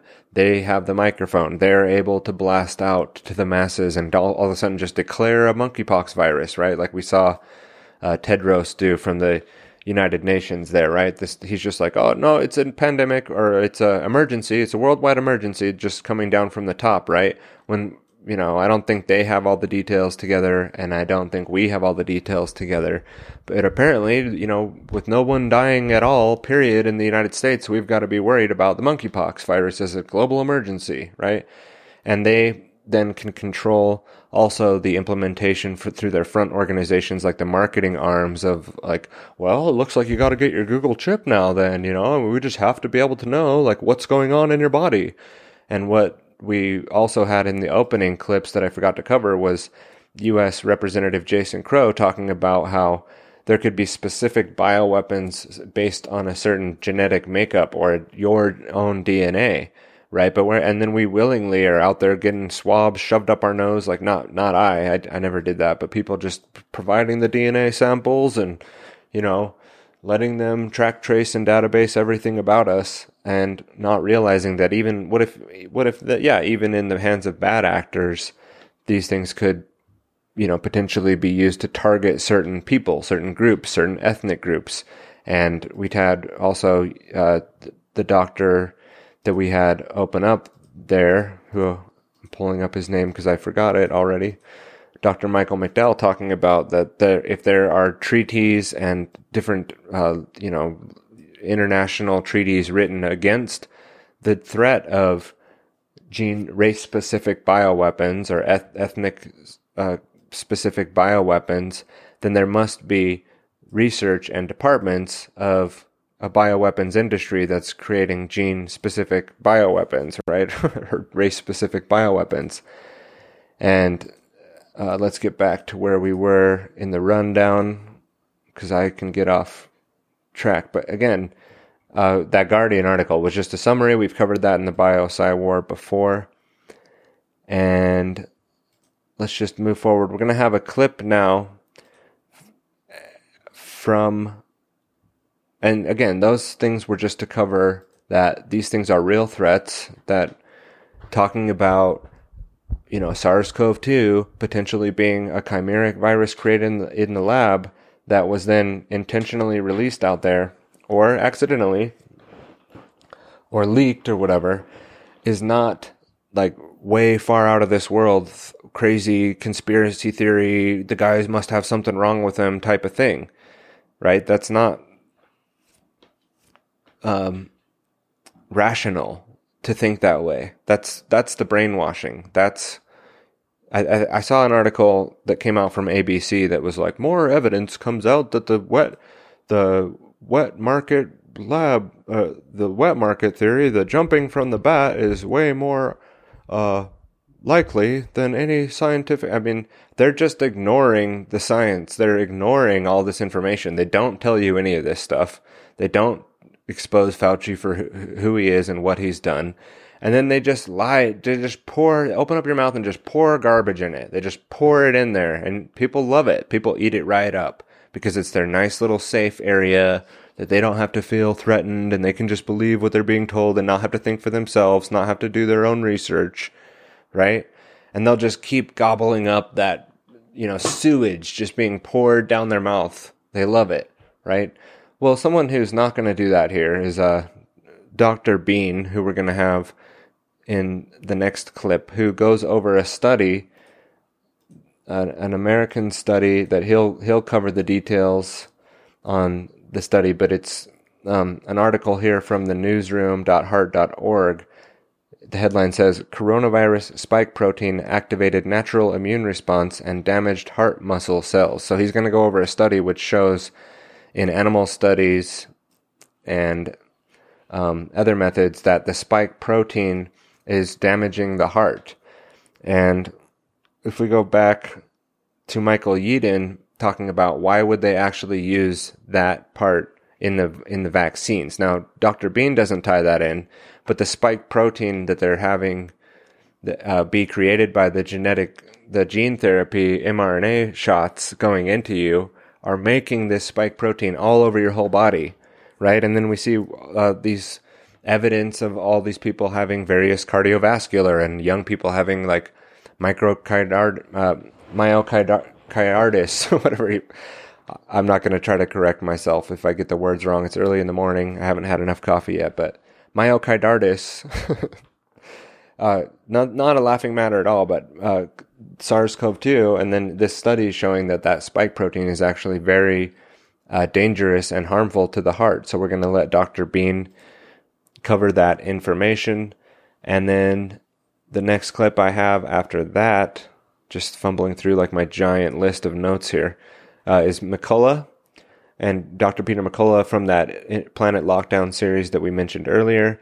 Then we have The Future Was Planned This Way by, by Mr. Alan Watt, who's going to tell us about the big boys at the top there that are always moving and shaking and it's it's a grand Fabian conspiracy, you know.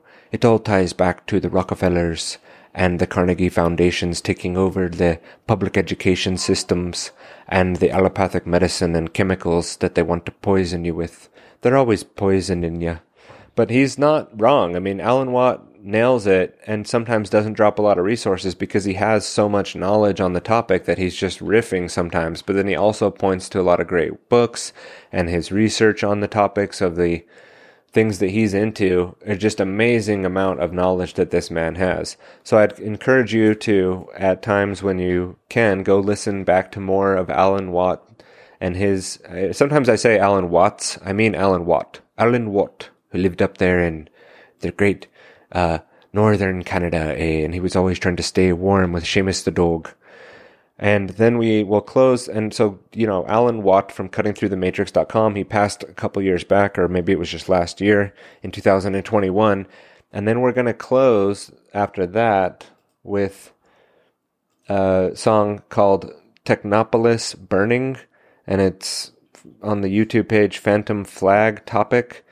Uh, Phantom Flag Technopolis Burning, and it's like sampling like Larkin Rose and Klaus Schwab is like sampled in that. So it's a good uh, upbeat musical jam to exit us out of this.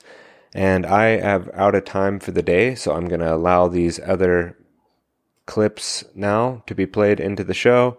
Again, we'll be back in a couple weeks from now or so after I get back in the saddle and plan out some new content and have possibly some different formats coming up that are in the works. And I also am dusting off these old webcams and things and trying to get a live stream setup back going. I, you know, have found that also a productive way to produce and have a video and be able to share the video the clips would be interesting.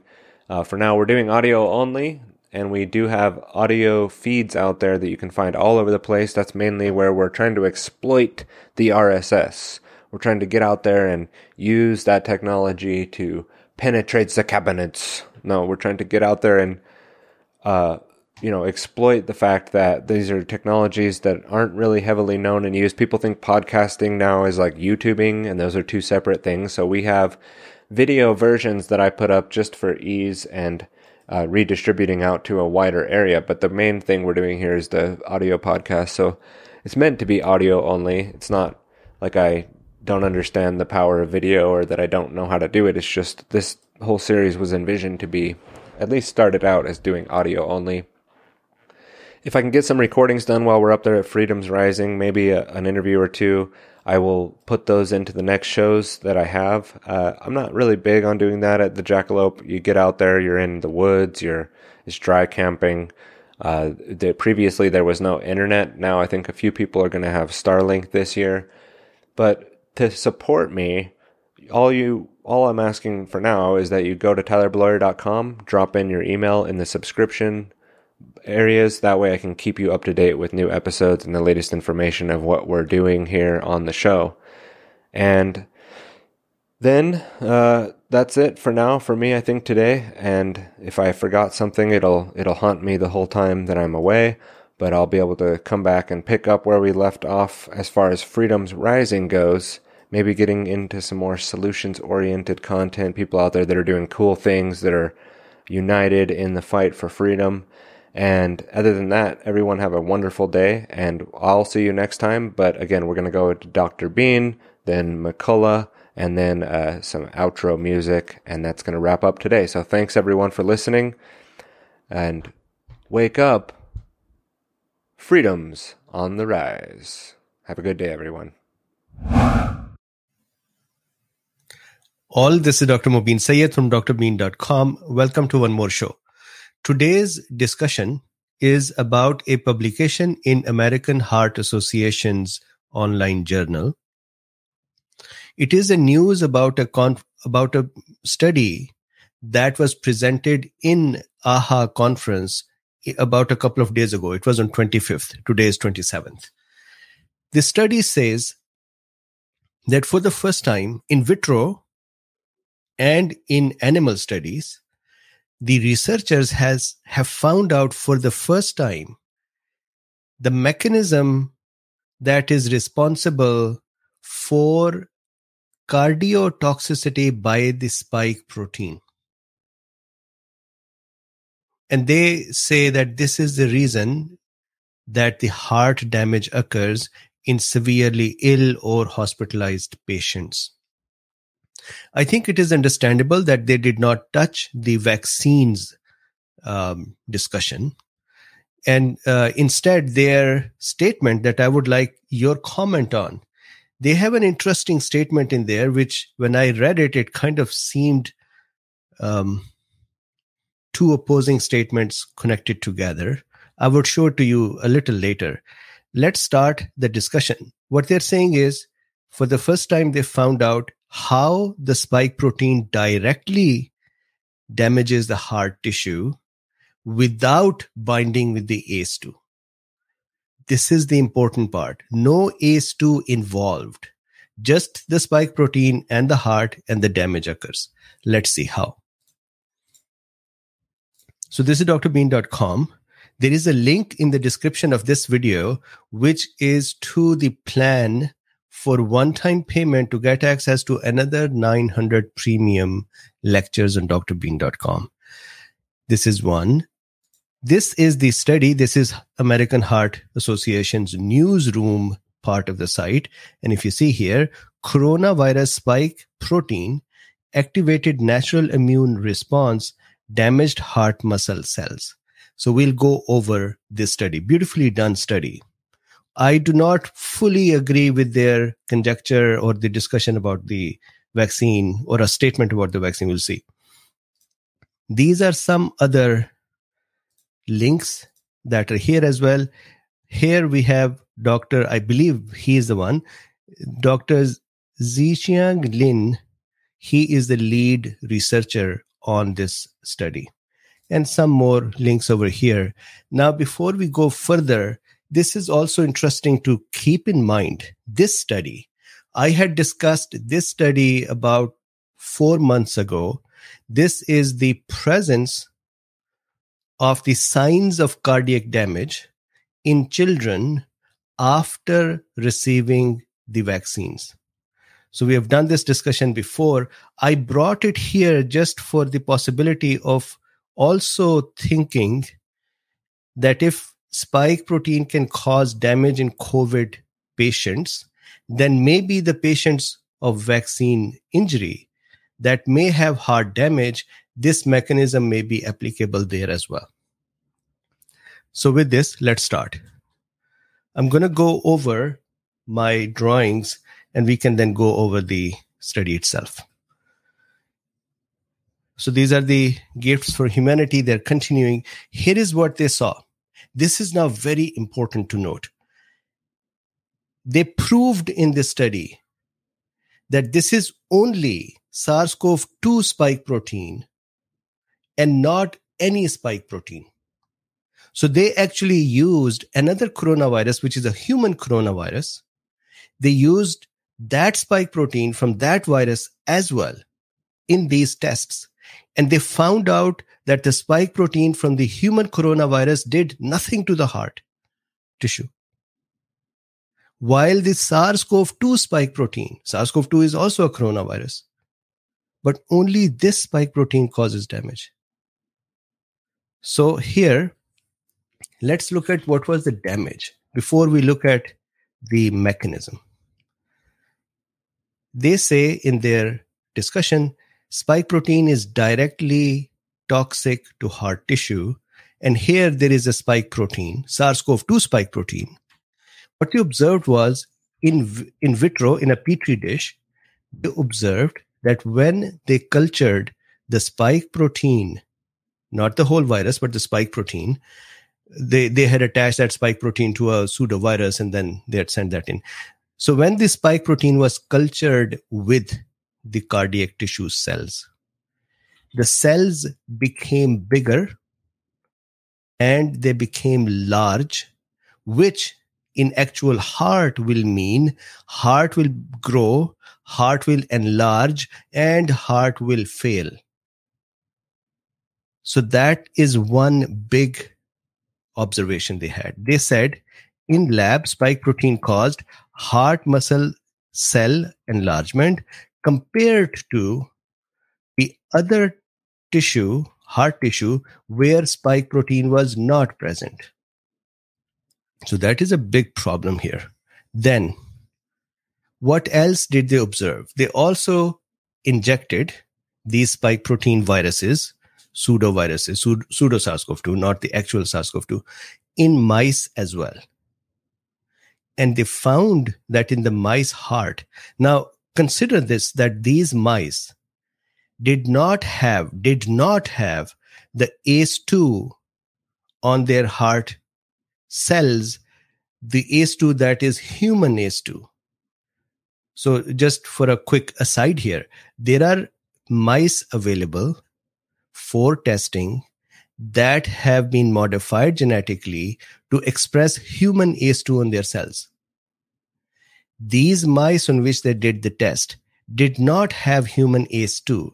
That means the chances of spike protein to bind with the mouse's ACE2 was not there because spike protein does not bind to mouse ACE2. Even then, mouse's heart had the or mice's heart had the following problems number one cardiac dysfunction occurred hearts failed number two the hearts enlarged there was hypertrophy of the cardiac tissue.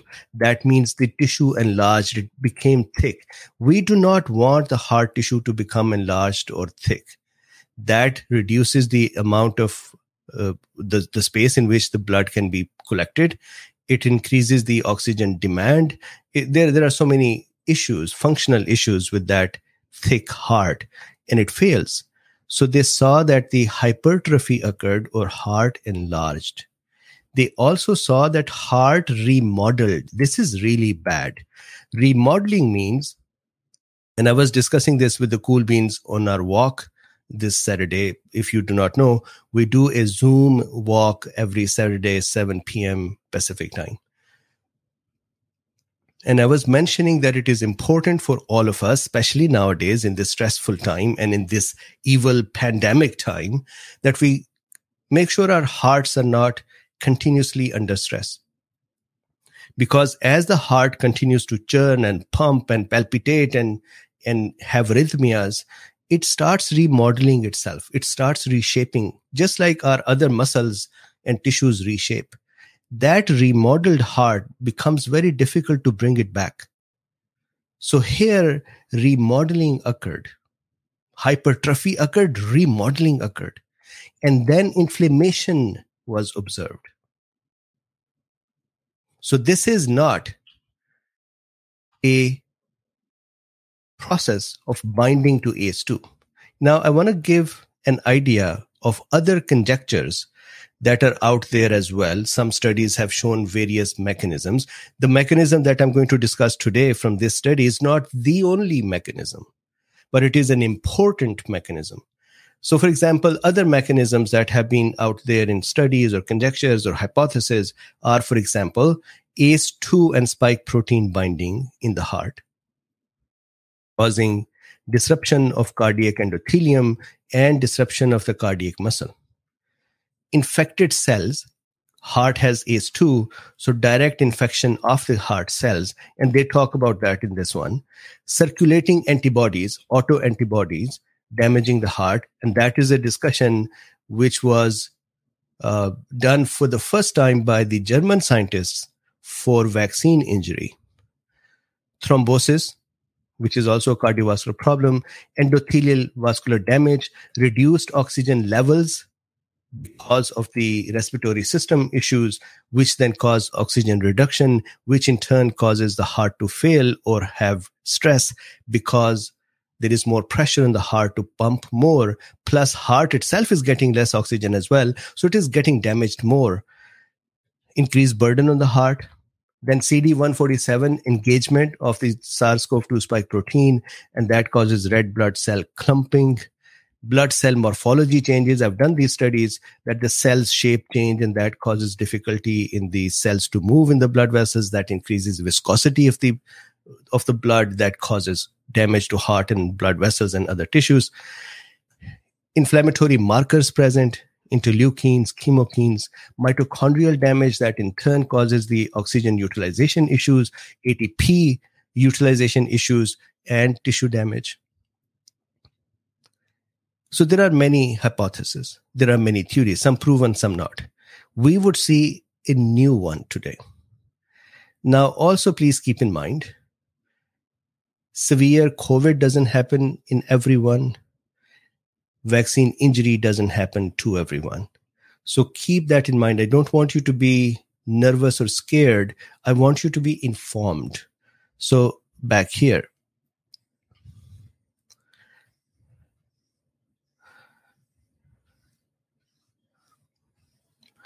So now, if you just wanted to know what happens, this is the final summary slide, and then you can disengage if you want. so here it is. What they saw was when they placed SARS CoV 2 spike protein, not the other variants, the SARS CoV 2 spike protein activated toll like receptor 4 on the innate arm of the immune system. What does this mean? Innate arm of the immune system are the first responders to the foreign material.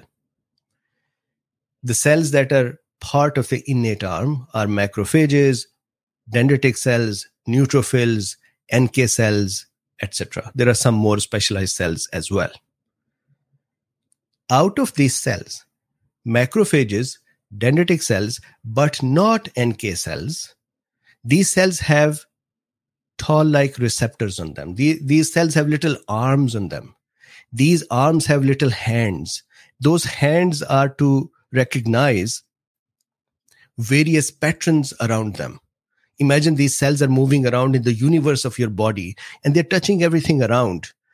And that the system that is touching the hands and the arms that are touching, these are called pattern recognition receptors or PRRs. Toll like receptors are a type of PRR. These little receptors are specially sensitive to lipids and lipopolysaccharides. So these guys become activated by spike protein, but only SARS CoV 2 spike protein. I'll keep repeating this because this is very important. When the macrophage or dendritic cells, TLR4 is activated, then what happens is it starts releasing inflammatory molecules. Interleukins remember? Interleukin 8 and interleukin uh, 12 and interferon does it do colony forming units and so on? So a bunch of interleukins are released which cause inflammation which then cause damage to the heart tissue this mechanism this pathway of the damage is ACE2 independent so you put spike protein in a mouse where ACE2 is not necessary or will not bind, even then that mouse would have cardiac failure or heart damage. Why? Because of this mechanism. Now, please remember in this mechanism, at least in this study, I showed you various conjectures. There are many other studies. In this study, they're not talking about spike directly binding to the heart. They acknowledge it that there are other mechanisms that are proposed for ACE2 binding or spike binding to heart tissue proteins. This study is about spike binding with the innate arm cells, innate arm cells releasing inflammatory molecules, which in turn cause damage to the heart tissue. This is the basic mechanism. And that's it. If you just wanted to see the summary, here is the summary. Spike of SARS CoV 2 only causes direct tissue toxicity of the heart tissue by using innate arm immune system cells. This mechanism is not observed by the spikes of other coronaviruses. This is a specialty of this spike protein. I do not know why, but that's what it does.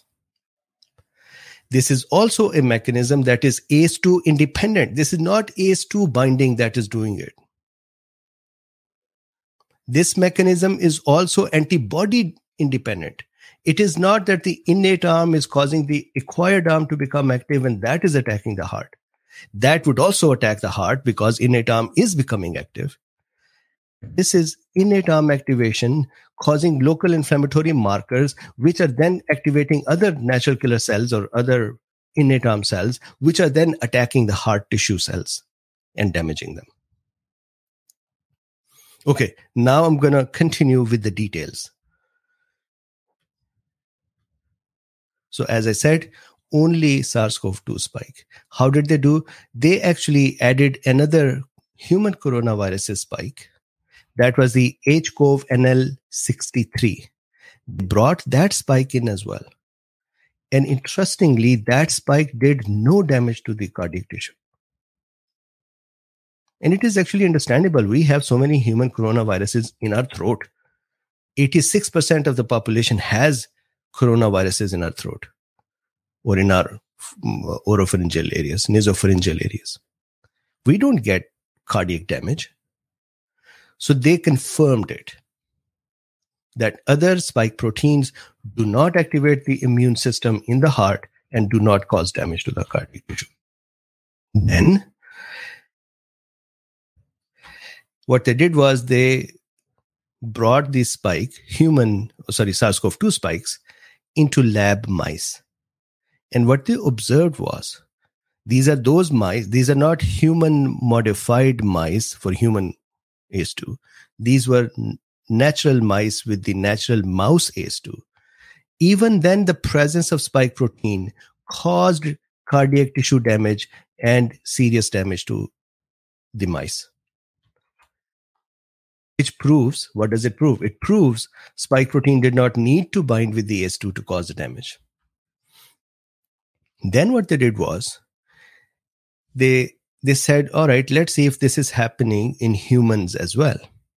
So they took the biopsy of a deceased COVID patient and they looked into their heart's tissue.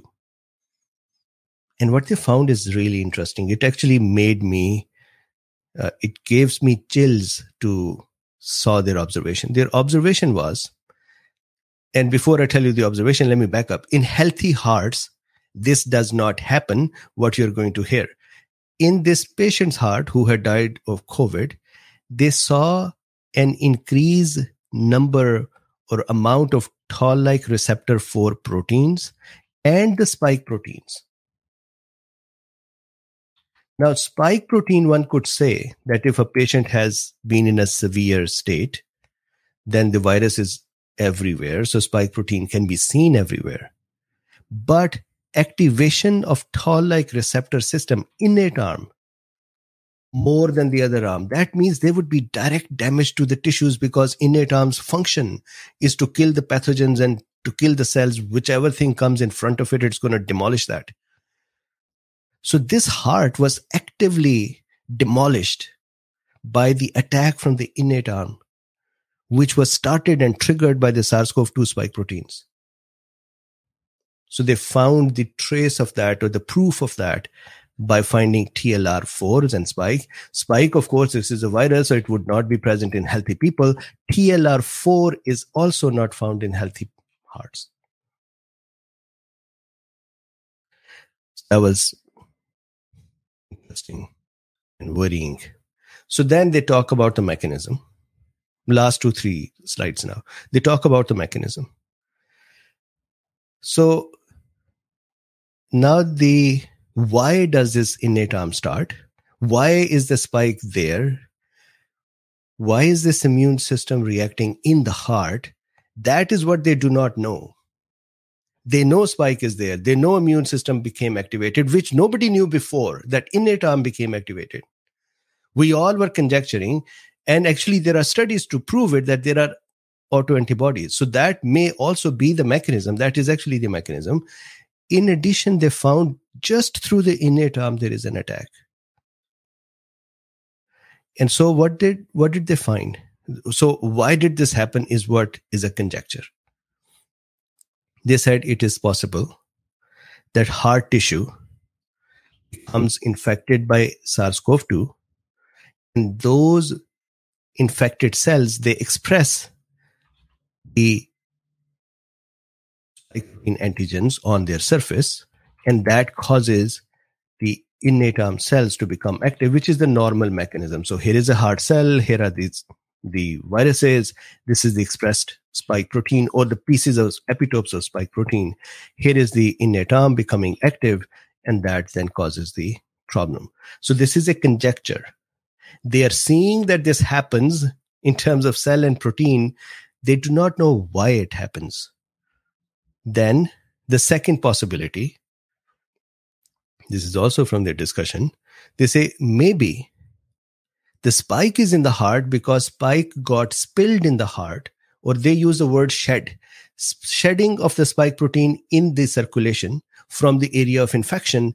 And now that spike has gone to the heart, and then it is now attacking or becoming a reason for the immune system to attack the heart. So that is their second conjecture. Third is not a direct mechanism they have given, but they have simply said, we are also aware that there are studies or research that have shown that spike protein causes problems with the cardiovascular system in general, which will mean that when the, heart, the when the blood vessels are not working correctly, then blood pressure would go up and down, which would then put stresses on the heart, which can then cause damage to the heart. So here I represented that. So here is a SARS-CoV-2. We know so this is not this study before the other studies.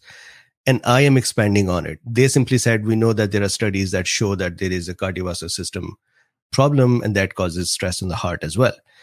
We know that spike protein can bind with the ACE2 on the heart and then cause ACE1 and ACE2 imbalance. And that causes pro-inflammatory state to become activated. Plus when the spike protein binds with the ACE2, it reduces the nitric oxide functioning or production of the cell. Now, when the nitric oxide is not produced correctly, it is a reactive oxygen species neutralizing agent. So the ROS neutralization doesn't occur and the cell starts becoming damaged. So just the binding of this spike protein to any cell's ACE2 can cause that cell to die or become troubled. When the, when the spike protein binds with the endothelium, that is the blood vessels, surface cells, inner surface cells. I made it from outside, but imagine this virus is inside and it is binding here. When this spike protein binds with the endothelium of the blood vessel, that is the cells of the wall of the blood vessel, it causes the same problem there as well. Nitric oxide production is reduced, which in turn causes the smooth muscle. So under the blood vessel walls, there are smooth muscle cells whose job is to help dilate and constrict the blood vessels to control the blood pressure.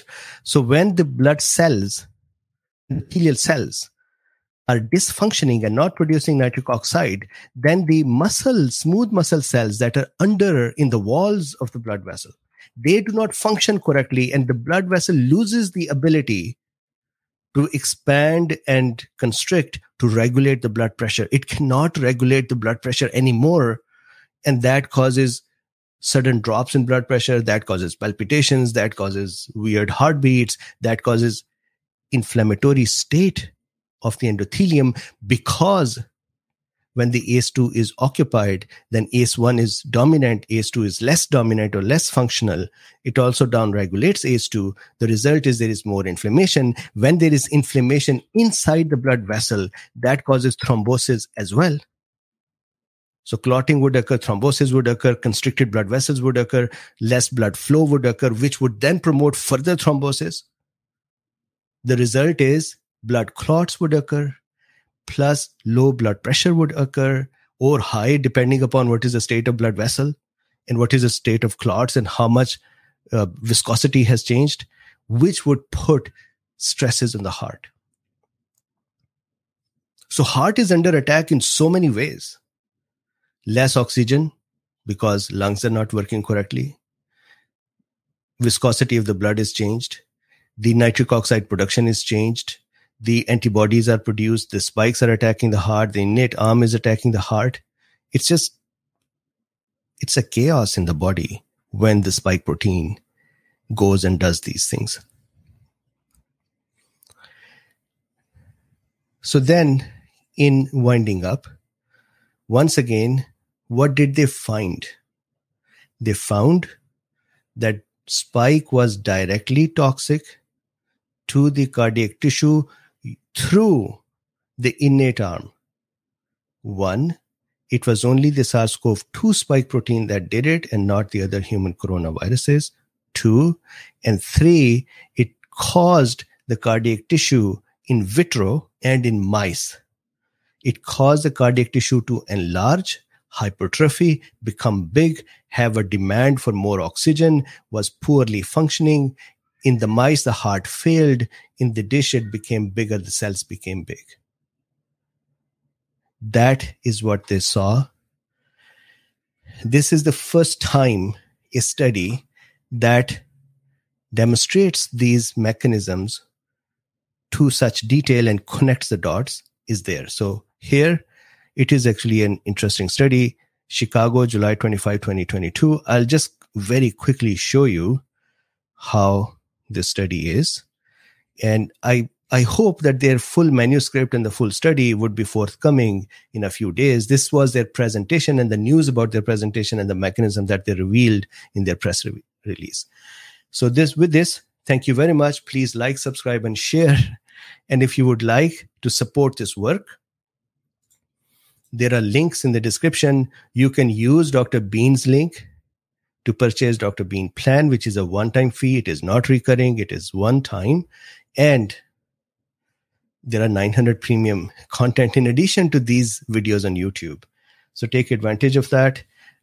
If you would like to support further, you can use, you can become a patron. All the links are in the description. You can become a patron. You can become a member on Substack or locals or a member on YouTube or many other ways. you can use PayPal as well. You can buy me a coffee too. So with this, thank you very much. And I would see you tomorrow. So a few questions here. Linda says, which variant? So I think that they have not disclosed the variant. Their whole manuscript would tell us. Um, let's see. So Tiffany says scary stuff. So I want to keep balancing it. I said that in the beginning too, but sometimes people skip around in the video and they do not, they catch one statement or two. I want to balance it. Not everyone who gets COVID becomes severely ill. Not everyone who gets vaccine becomes severely ill. So those who become ill, these are the mechanisms that may be at play. But this is for sure, Spike does it. And SARS CoV 2 spike, for me, what is really uh, curious is that what the heck is wrong with this spike that it does it? What is so much of a difference that others don't? Roy says, why would this not happen to everybody histological damage to heart muscles the reason is our immune systems so when our immune system binds with something then it becomes active it is possible and fortunately in majority of us when our immune system binds with the spike proteins it just doesn't care much it doesn't become overwhelmingly active and start attacking. It is very similar, and I've been saying it for about two years. It is very similar, just like allergies. Not everyone is allergic to, let's say, peanut butter or peanuts. And why not? We do not know. There is genetic material. There are so many factors. But only 20% of the people are allergic to various substances to which the remaining 80% are not. Similarly, fortunately, it's not even 20%. In the case of COVID, 20% become ill, very similar to allergies, and then uh, 4 or 5% end up in the ICU, and a smaller percentage die as well. This virus has that tendency. We are seeing it.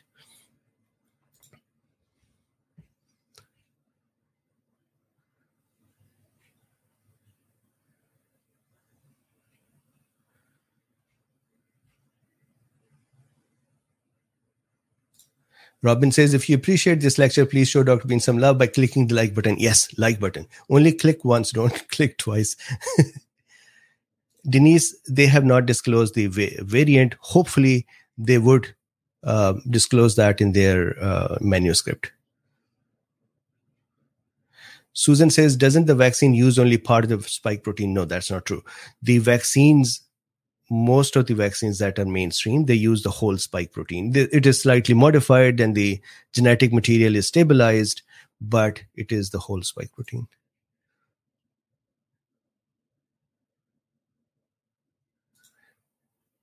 This paper is in violation of facebook's misinformation. What?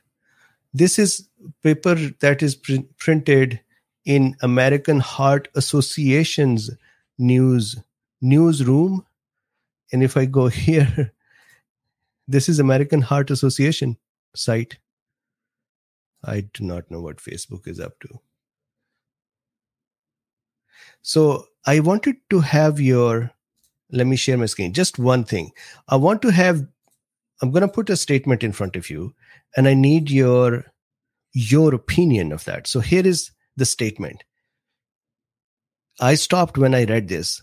Let's read it. They said, our data show that the spike protein from SARS CoV 2 causes heart muscle damage. That's why it is important to get vaccinated and prevent this disease. But isn't the vaccine itself also spike protein? So, anyways, um, this is in American Heart Association.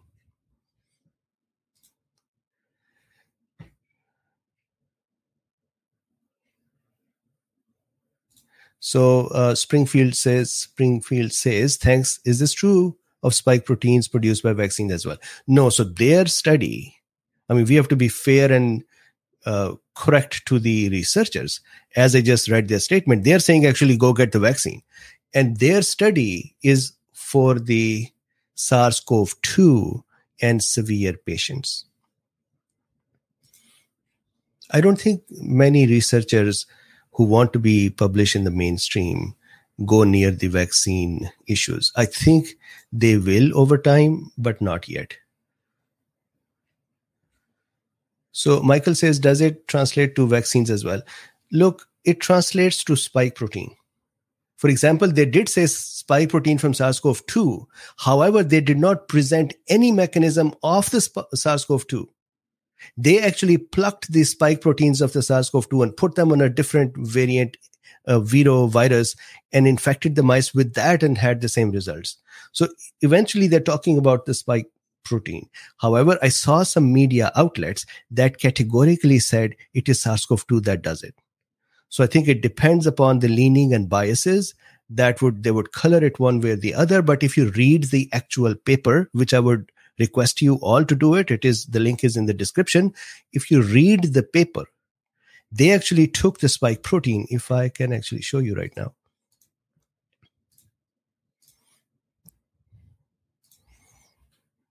Okay. Search for Vero. Uh, here. To investigate the impact of the SARS CoV 2 spike protein on the heart, researchers cloned the SARS CoV 2 spike protein and the NL63 spike protein, human coronavirus, into the AAV9 viral vector. They didn't use the SARS CoV 2, they only plucked its spike protein, put it on a AAV9 virus, and sent that virus in the mice. So that is essentially equal to sending spike protein. The AAV9 viral vector was delivered into lab mice to activate the spike protein in the heart muscle cells.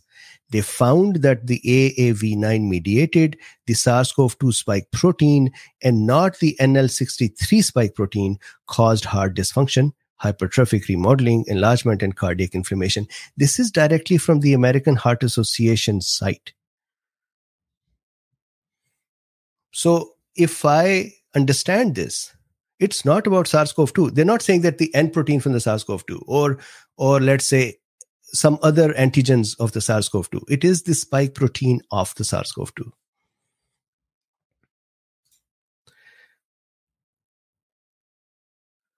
Skyfrog says, This sounds like what I have. Skyfrog, um, get well soon. Please let me know if I can do anything. Doug, I'm so sorry. You have asked this so many times. Can we discuss the supplement day skipping? Yes. Yes. I'm so sorry. It's I forget. Not that I don't want to do it. I forget. Randy says, does the amount of spike protein? Of course, the more the spike protein, the more um, immune system activation. Sometimes immune system just becomes dysregulated and it doesn't care for the offending agent. That is what happens. The cytokine storm is where immune system doesn't care anymore. It just triggered.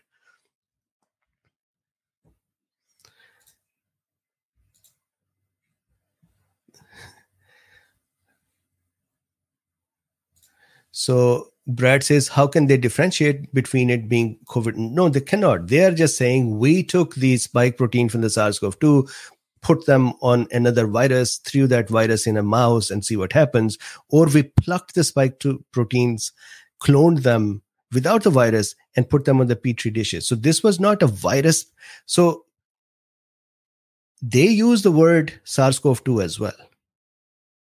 However, in reality, they are talking about the spike protein.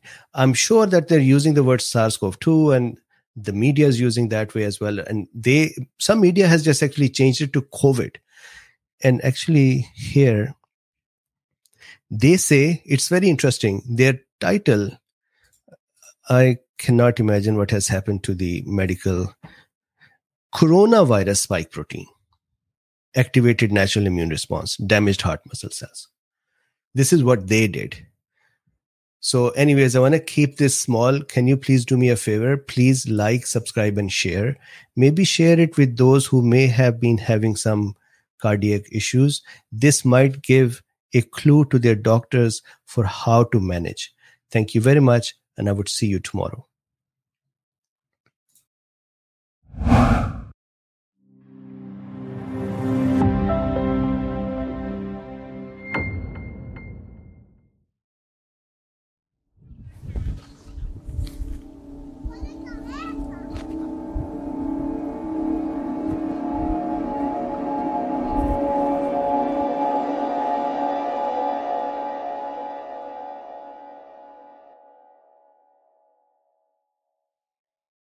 I'm Dr. Peter McCullough, and I'm a practicing internist and cardiologist in Dallas, Texas. I'm in an academic practice within a large medical center. And I spend about half of my time in clinical practice, uh, both internal medicine and non invasive cardiology, largely in office practice. I do have hospital duties uh, in terms of on call uh, periodically. And the rest of my time, uh, I'm an author, uh, I am a reviewer and clinical investigator. Uh, I've been uh, dedicated my entire life to uh, clinical science in medicine. I've had a focus on heart and kidney interactions, how the heart and kidney communicate with one another, and have been fortunate to be a part of some wonderful collaborations that has led to advancements both on the in vitro diagnostic side and therapeutic side of what's called cardiorenal medicine. And then when COVID 19 hit, I redirected my, my academic efforts towards the pandemic crisis realizing as a medical specialist and one trained in epidemiology as well as uh, the clinical sciences uh, that I could help. And I attempted to help not only my patients in need with acute COVID 19 uh, who faced potentially a fatal illness, I attempted to help broadly help my country and help the world better handle and navigate its way through the pandemic crisis. I have over 660 peer reviewed publications in the National Library of Medicine uh, over 50 on COVID 19 in an author block, either as a primary author or as a collaborator. And I've worked hard uh, to be participatory in the key groups to help uh, advance the understanding of COVID 19, SARS CoV 2, the virus, COVID 19, the illness, and our pandemic response. And did you get involved with the White House uh, task force in the first few months? I was not involved in the White House task force. I would have loved the opportunity and uh, would, would have willingly served on White House Task Force 1 or 2. Um, but I was contacted early on after I had started uh, a large uh, prospective study of hydroxychloroquine at my center.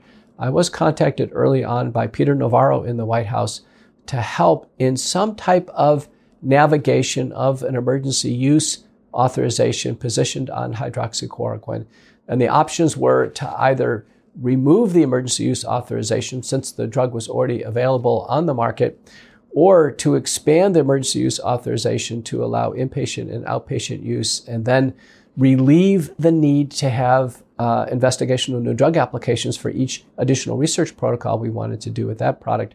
So we chose to uh, petition and put in a letter to the FDA to expand the emergency use authorization from inpatient to outpatient use. And that was my first involvement with the White House. And I think probably my first largely public, uh, noticeable, publicly viewable statement to the country and to the world that I was involved in COVID 19 treatment. So we've been experiencing on what, what Alexander Henry Uncalled called uh, kind of like a, a, treatment nihilism, if you will, for for COVID nineteen. Could you explain what, why why the why that is in relation to the EUAs? The term has been used, and in fact, uh, I've published on this in my field of cardiorenal medicine, and the term is called therapeutic nihilism. There are some conditions where, in the minds of clinicians, there's a thought pattern that potentially a particular patient with a particular disease may not be deserved of an attempted treatment. That's called therapeutic nihilism. It's actually happened with uh, uh kidney dialysis patients where it's thought that, well, they're on dialysis, potentially uh, this type of intervention uh, may not be worth it in them. Sometimes therapeutic nihilism has been applied to um, end stage liver disease, alcoholic liver disease, uh, drug abusers, sometimes end stage uh, cancers. Uh, in some uh, perspectives, early on with the HIV therapeutic nihilism, it was a thought pattern and it was a behavioral pattern. You'll see the term in the literature. once we started the pandemic response, uh, and, and, as the virus uh, basically started to travel across the globe, uh, December, January, February, and then to March of 2020, initially the response among physicians, certainly American physicians, as we were watching what was going on in Milan, Italy, the response was retraction, uh, focus on personal protective equipment, focus on anti infective techniques, Focus on self preservation. Shut down clinics, shut down operating rooms, shut down surgical centers, heart catheterization laboratories. Get ready for a wave. And we actually talked about waves. So we started to organize hospital services, started to organize uh, ways of managing not only the usual patient volumes and usual clinical activities, but also an anticipated tsunami of patients with acute respiratory COVID 19. But almost all of the efforts were dealt with reducing spread of the illness and reducing contamination of healthcare workers, almost exclusively. Uh, there were some early efforts on what to do in the hospital beyond mechanical ventilation, and that involved use of intravenous drugs such as uh, a, a polymerase inhibitor, remdesivir.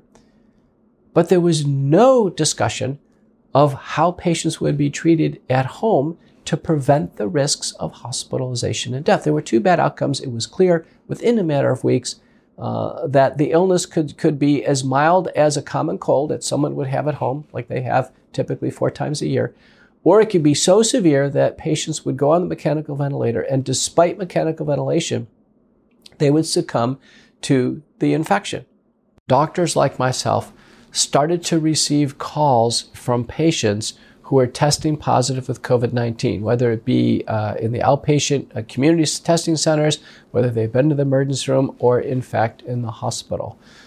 It was my observation that fear was driving decision making among physicians, that a lot of these decisions uh, appeared to be heroic. It almost appeared as if it was self sacrifice. Some doctors or nurses would say, okay, I'll do it. I'm younger. I'd, I'd be more likely to survive if I acquired COVID 19 from one of the patients. Other doctors uh, worked uh, quickly to shut down their clinics, and it was economically viable because they could switch to telemedicine. And as telemedicine came in very, very quickly, uh, we realized that patient visits could be done over a computer or over a phone. Uh, but it wasn't too long before we understood that there were large numbers of patients who were contracting COVID 19, and we'd be contacted over the computer, over the phone, and there was an opportunity for treatment. It was clear that there was a therapeutic opportunity. In other doctors' minds, to them it was clear there was no therapeutic opportunity, and therein lies the term therapeutic nihilism.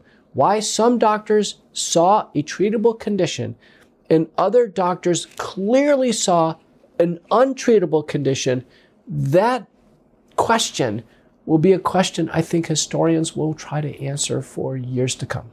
What, what is the emergency use authorization? How, the the fact there can't be a, a, conventional treatment or an available treatment, and how did that influence? You think the protocols for uh, discouraging other treatments than than vaccination?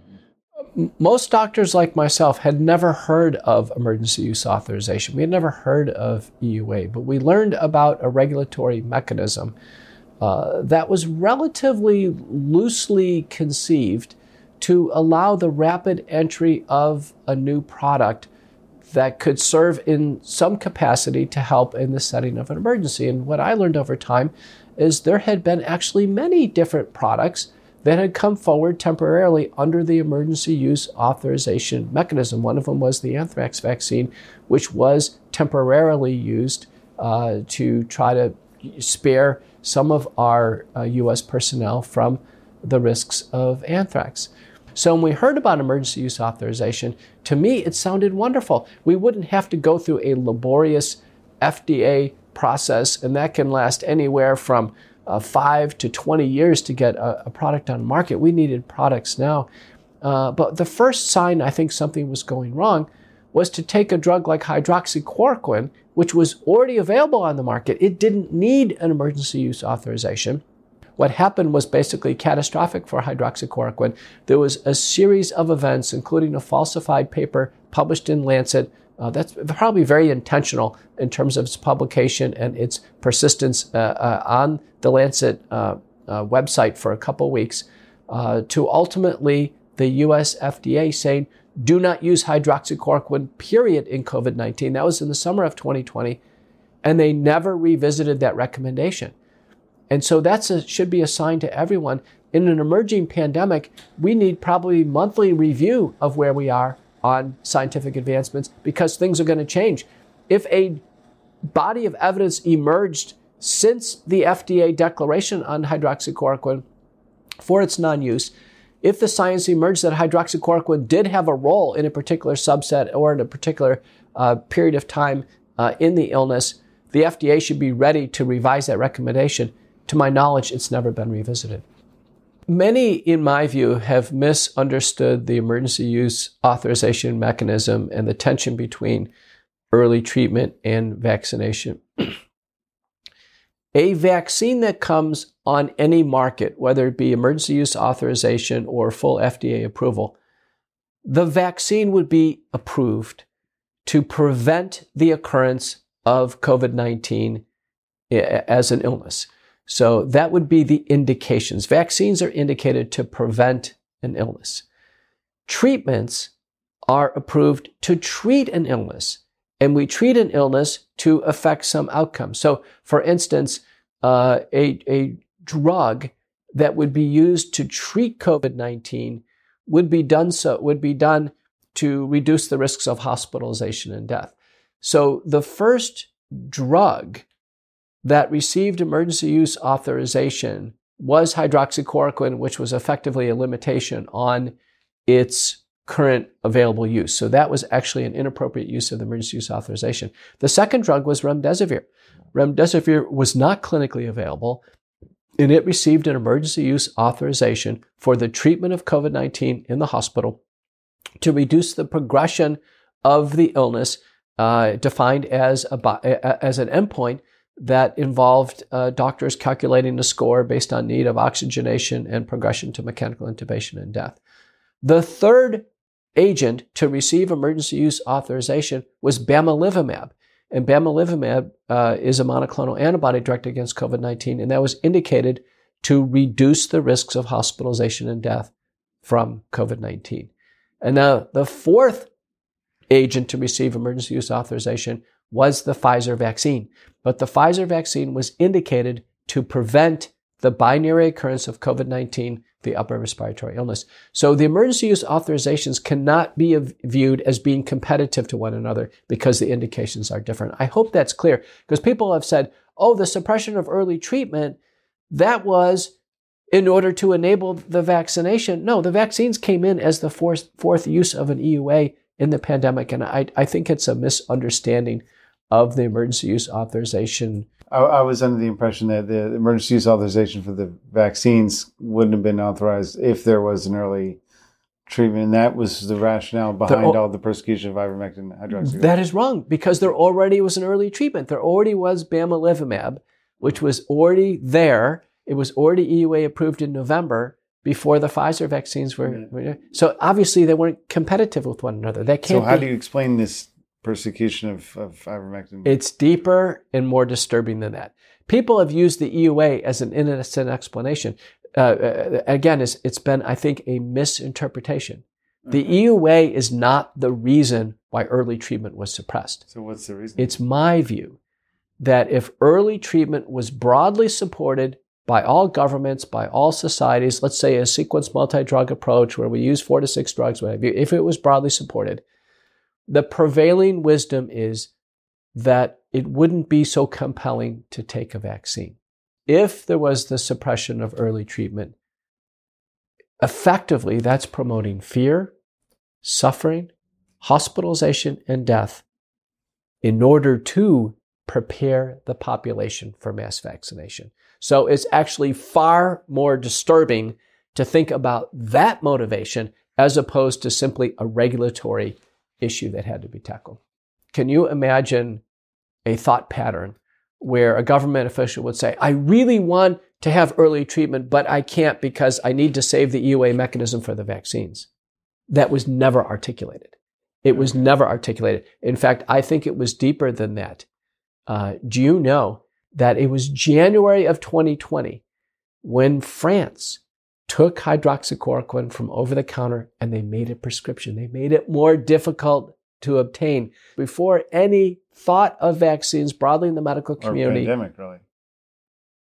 hydroxychloroquine goes from being prescription in France, I mean, over the counter in France, to being prescription. It's harder to get. The public can't get a drug that they could potentially use to relieve the intensity and duration of symptoms. It occurred in January of 2020. I filed an investigation of the drug application and, and got it over a weekend uh, uh, towards the end of March of 2020 to try to use hydroxychloroquine to protect the workers and the healthcare system from contracting COVID 19. That was around the time of buzz of a study done by uh, Didier Raoult in Marseille, France, suggesting that um, some of the indices of the viral infection could be lessened by hydroxychloroquine. Early in April in Queensland, Australia, a law was put on the books that a physician could be punished with imprisonment if the physician attempted to use hydroxychloroquine to help a patient. Why in France in January and why in Australia in April were such drastic moves made for hydroxychloroquine if it was completely ineffective? And your thinking is to drive the fear. It wasn't done for diphenhydramine. It wasn't done for naproxen. It wasn't done for azithromycin. Wasn't done for doxycycline. Why hydroxychloroquine? Why do you think? I think because there were early data with SARS CoV 1 and other experiments where it was widely known in the National Institutes of Health as well as the research community that hydroxychloroquine had antiviral properties, particularly against SARS viruses. And I think because of that, it was known that if hydroxychloroquine came into broad government endorsed use, there would be a destruction of the population prep for mass vaccination. I think it was very intentional and it was specifically to prepare the population to accept a vaccine potentially against their will. People would have to feel that they would die if they don't take the vaccine because there's no treatment. There's not a milligram of treatment that can help them at home. Do you think that there is a medical rationale for vaccination of a disease like COVID 19?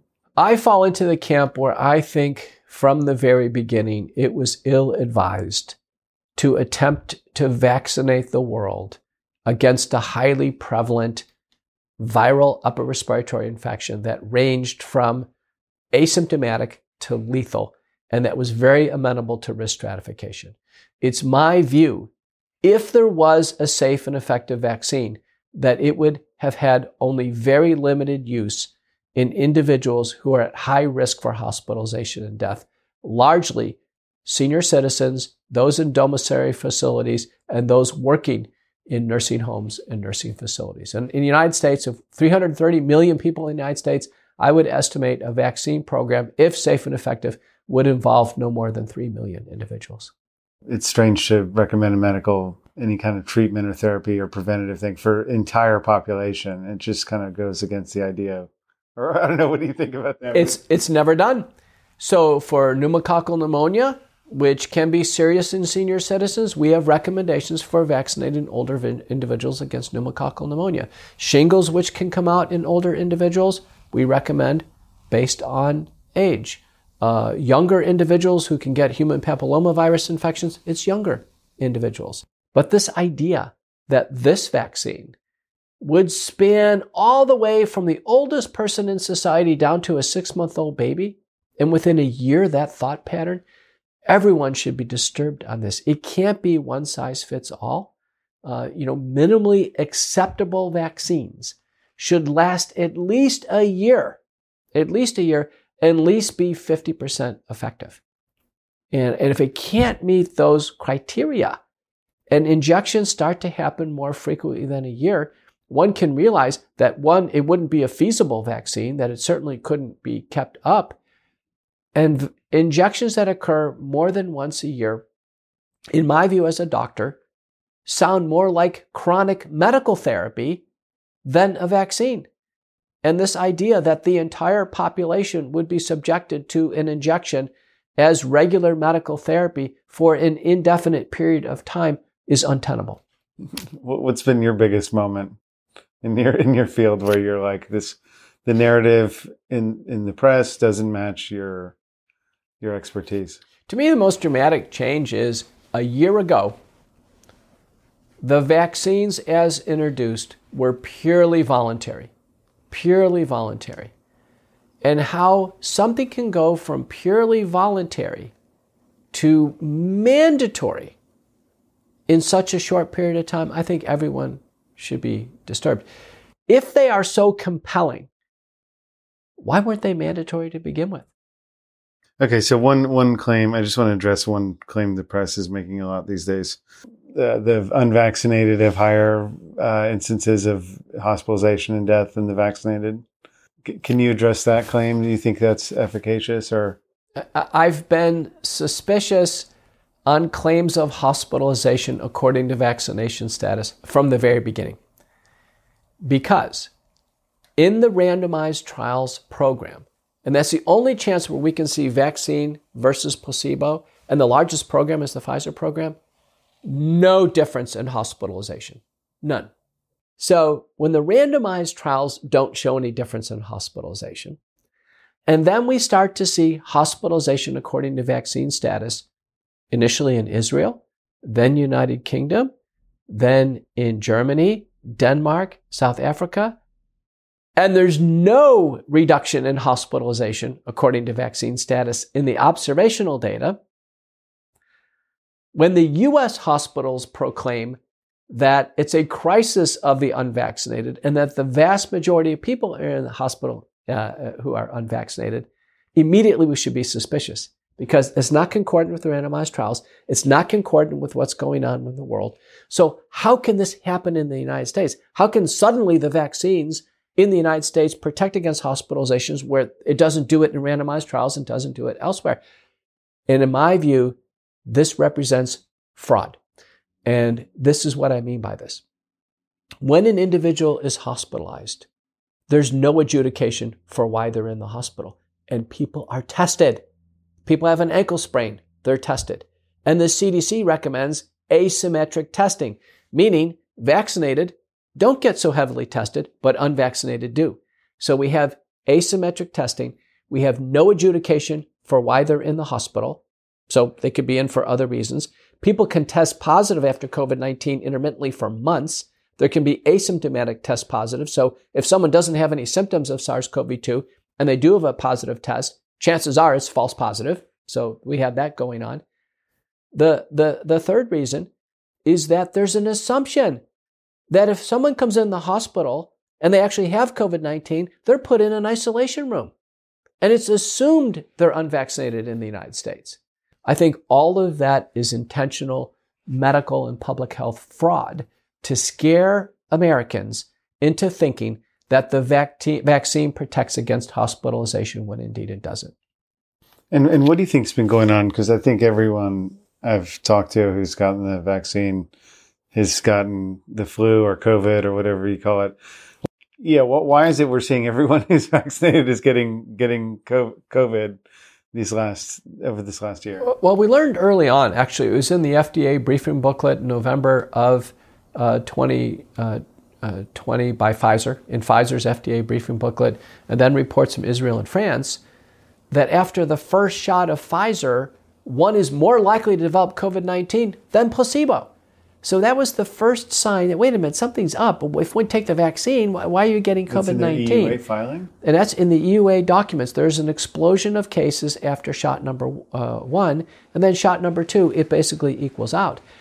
But the point is, and there was a paper, and the first author is Liu and colleagues that suggested that maybe an immature library of antibodies is somehow facilitating the entry of ambient SARS-CoV-2 into the body in somebody freshly vaccinated. Now, what we see with the Omicron variant, and to some extent the previous Delta variant, is that somebody vaccinated is more likely to get COVID 19 than someone unvaccinated. It explains this, this, this what's called reverse um, uh, efficacy or negative efficacy, that paradoxically, if one takes the vaccine, they're more likely to get COVID, and particularly with boosters. And that's the reason why the World Health Organization has said, listen, uh, you know, we, the, the, boosters potentially may weaken immunity and make one more susceptible to contracting COVID 19. So, one of the reasons why we know something's wrong is when the World Health Organization recommends something and then countries do just the opposite. So, a good example of this is the World Health Organization is not recommending boosters. In fact, they are putting out cautions against boosters. Many countries are actually mandating boosters. Another example, since 2020, the World Health Organization recommends against the use of remdesivir in the hospital because now it's known that remdesivir results in more deaths than not using remdesivir. And hospitals in the United States, as an example, uniformly give remdesivir. In fact, they are strongly incented to give remdesivir. These should be signs to the audience that something is wrong. When the agencies are not harmonized on kind of critical things like boosters or use of remdesivir, it's a red flag. Yeah, to talk about red flags, I mean, we've seen that a lot in this. The, the WHO will recommend a lot of bad policies, then then sort of say something reasonable, but then the bad policies are still being pushed everywhere. It is so interesting the fracturing of opinions among public health agencies, and also the incongruity of what public health agencies say and what employers, uh, states, uh, schools, what they do. A good example of this is in the summer of 2021, it became widely known that the vaccines don't stop, stop transmission of the virus from one person to another. That became widely known. There was a whole series of events and publications. Our CDC director came out on TV and she said, the vaccines don't stop transmission of the virus. That is the only reason to ever consider workplace or school vaccination is to stop transmission. If someone can be fully vaccinated, come in the workplace and transmit the virus to someone else, the vaccine is completely worthless from an employment perspective. Is there a medical basis to fear unvaccinated people? There should be no medical basis of fear regarding any type of illness according to vaccination. Vaccination is only to protect an individual, and it's only a matter of choice. I took the vaccine for hepatitis B to protect myself against hepatitis B. Is it, is it a crucial decision in my life? No. Uh, is it something that is reasonable to do, give me a margin of safety? Yes. Is it a perfect vaccine? Of course not.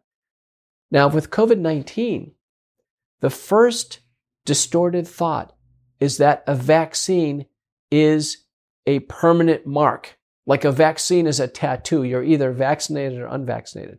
We learned pretty quickly by the summer of 2021 that the vaccines only last for six months at best. There were 22 studies that showed that the vaccines run out of any protection after six months.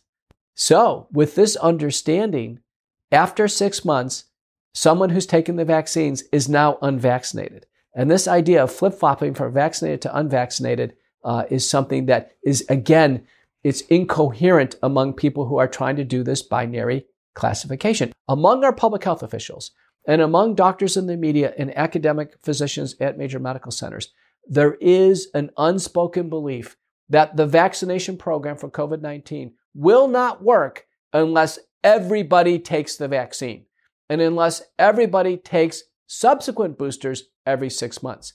So there are far more people who are effectively unvaccinated compared to those who are fully boosted and vaccinated. We have the lowest rates of vaccination right now than we've ever had in the US program. It's because the boosters are not becoming popular. People seeing erosion in this false concept. This concept that everybody takes the vaccine and suddenly the disease goes away is simply not tractable. And, and, just to clarify, the boosters are just more of the same shots, right? The boosters are more of the same shots. The shots are coded against SARS CoV 2 wild type spike protein. That spike protein has been basically ob- obsolete now for nearly a year. We have gone through a series of hyperdominant variants. We've just gone through the Omicron variant, and the Omicron variant is so different than the original Wuhan spike protein, it makes perfect sense that the vaccines provide no coverage against Omicron, and the vaccine manufacturers must agree. Because as soon as Omicron became known, every vaccine manufacturer announced that they are now going to have to make new vaccines to cover the new variant. And I feel like every other day I hear this story of like, oh, my relative, my parent is is gone nuts with the media and won't let me in the house unless I've gotten the vaccine or the booster. I mean, how do, how do you feel when you hear these kinds of stories?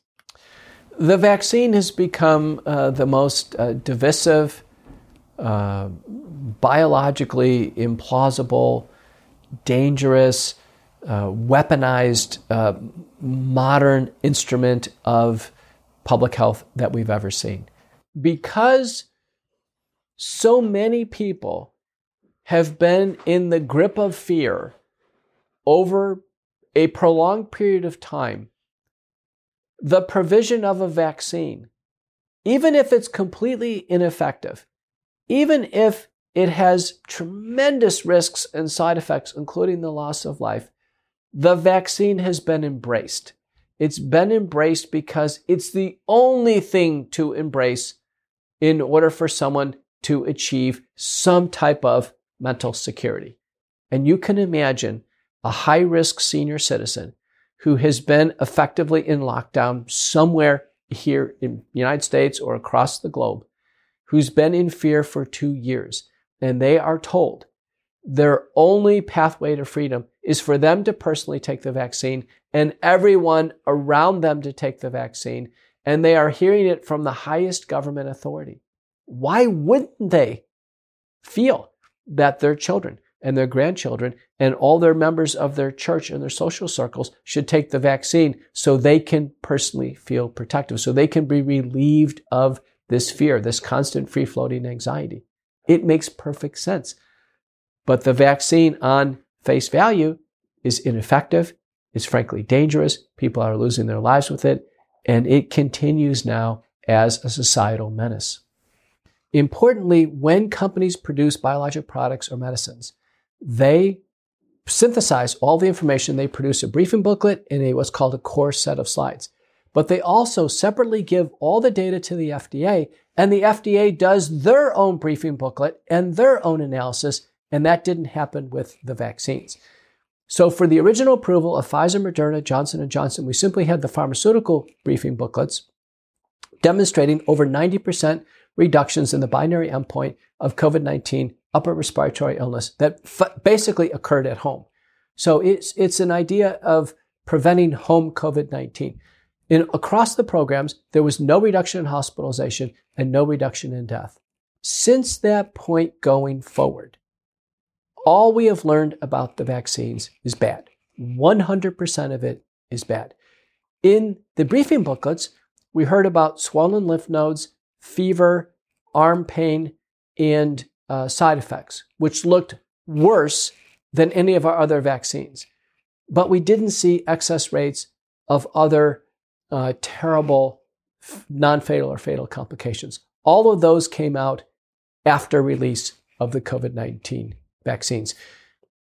By January 22nd of 2021, we already had 182 deaths recorded after COVID 19 vaccination within a few days of taking the shot. These were reported through the Vaccine adverse Event reporting system. That the majority of these reports are done by doctors, nurses, or other healthcare personnel that think the vaccine has caused the problem. The total number of deaths that occur across more than 70 vaccines, more than 270 million shots per year in the United States, not temporally related to the shot, is 150. So with 182 on January 22nd of 2021, if we would have had a proper external data safety monitoring board, a clinical event committee, and human ethics committee, the US program would have been shut down in February because of excess mortality and should have been shut down just because of mortality alone. But more news started to come out. By March, we already had 1,000 deaths. We had risen from 182 deaths, with 27 million Americans taking the shots, shot one or shot two, to over 1,000 deaths by March. And two things happened in March as inflection points. The US FDA and CDC, and the CDC made the statement on their website that not a single death was related to the COVID 19 vaccine, was caused by the COVID 19 vaccine, even the deaths that occurred immediately in the vaccine centers, which were well characterized. People do die of immediate anaphylactic allergic reactions. And in fact, that happened. But our CDC and FDA were so bold in that blanket statement that none of the deaths were related to the vaccine. I can tell you as a doctor, I've chaired over two dozen day safety monitoring boards. It takes months and months to have separate reviewers get all the laboratories, get all the hospital records, get all the clinical circumstances, and adjudicate death. The expectations were that we were going to get a safety report every month through the vaccine program. We were going to learn which vaccines are safe or unsafe and for which population. None of that happened. Absolutely none of that happened. And alarm bells started going off. A small lab in France, research group in France, in March, declared the COVID 19 vaccines unsafe and that they should be pulled from the market. A lot of people didn't hear that signal, but turns out they were right. By May of 2021, Bruno and colleagues from South America, I'm in the author block as the second author. We had South America, North America, and Europe represented. We called attention to the worldwide governments in a publication on the preprint server that said, we have serious questions about COVID 19 safety. This was sent to every government authority in the world. Dr. Tess Lawrie, leading the, the Evidence Based Consulting Group in the UK in June of 2021, analyzed the yellow card system. So separately from our VAERS system, separately from the UDRA or VigiSafe system, and using the yellow card system, Dr. Lawrie concluded that COVID-19 vaccines used in the UK, Pfizer, Moderna, and AstraZeneca, were not fit for human use. We have learned in the course of a year that the messenger RNA that's loaded on the lipid, lipid nanoparticles does not degrade rapidly.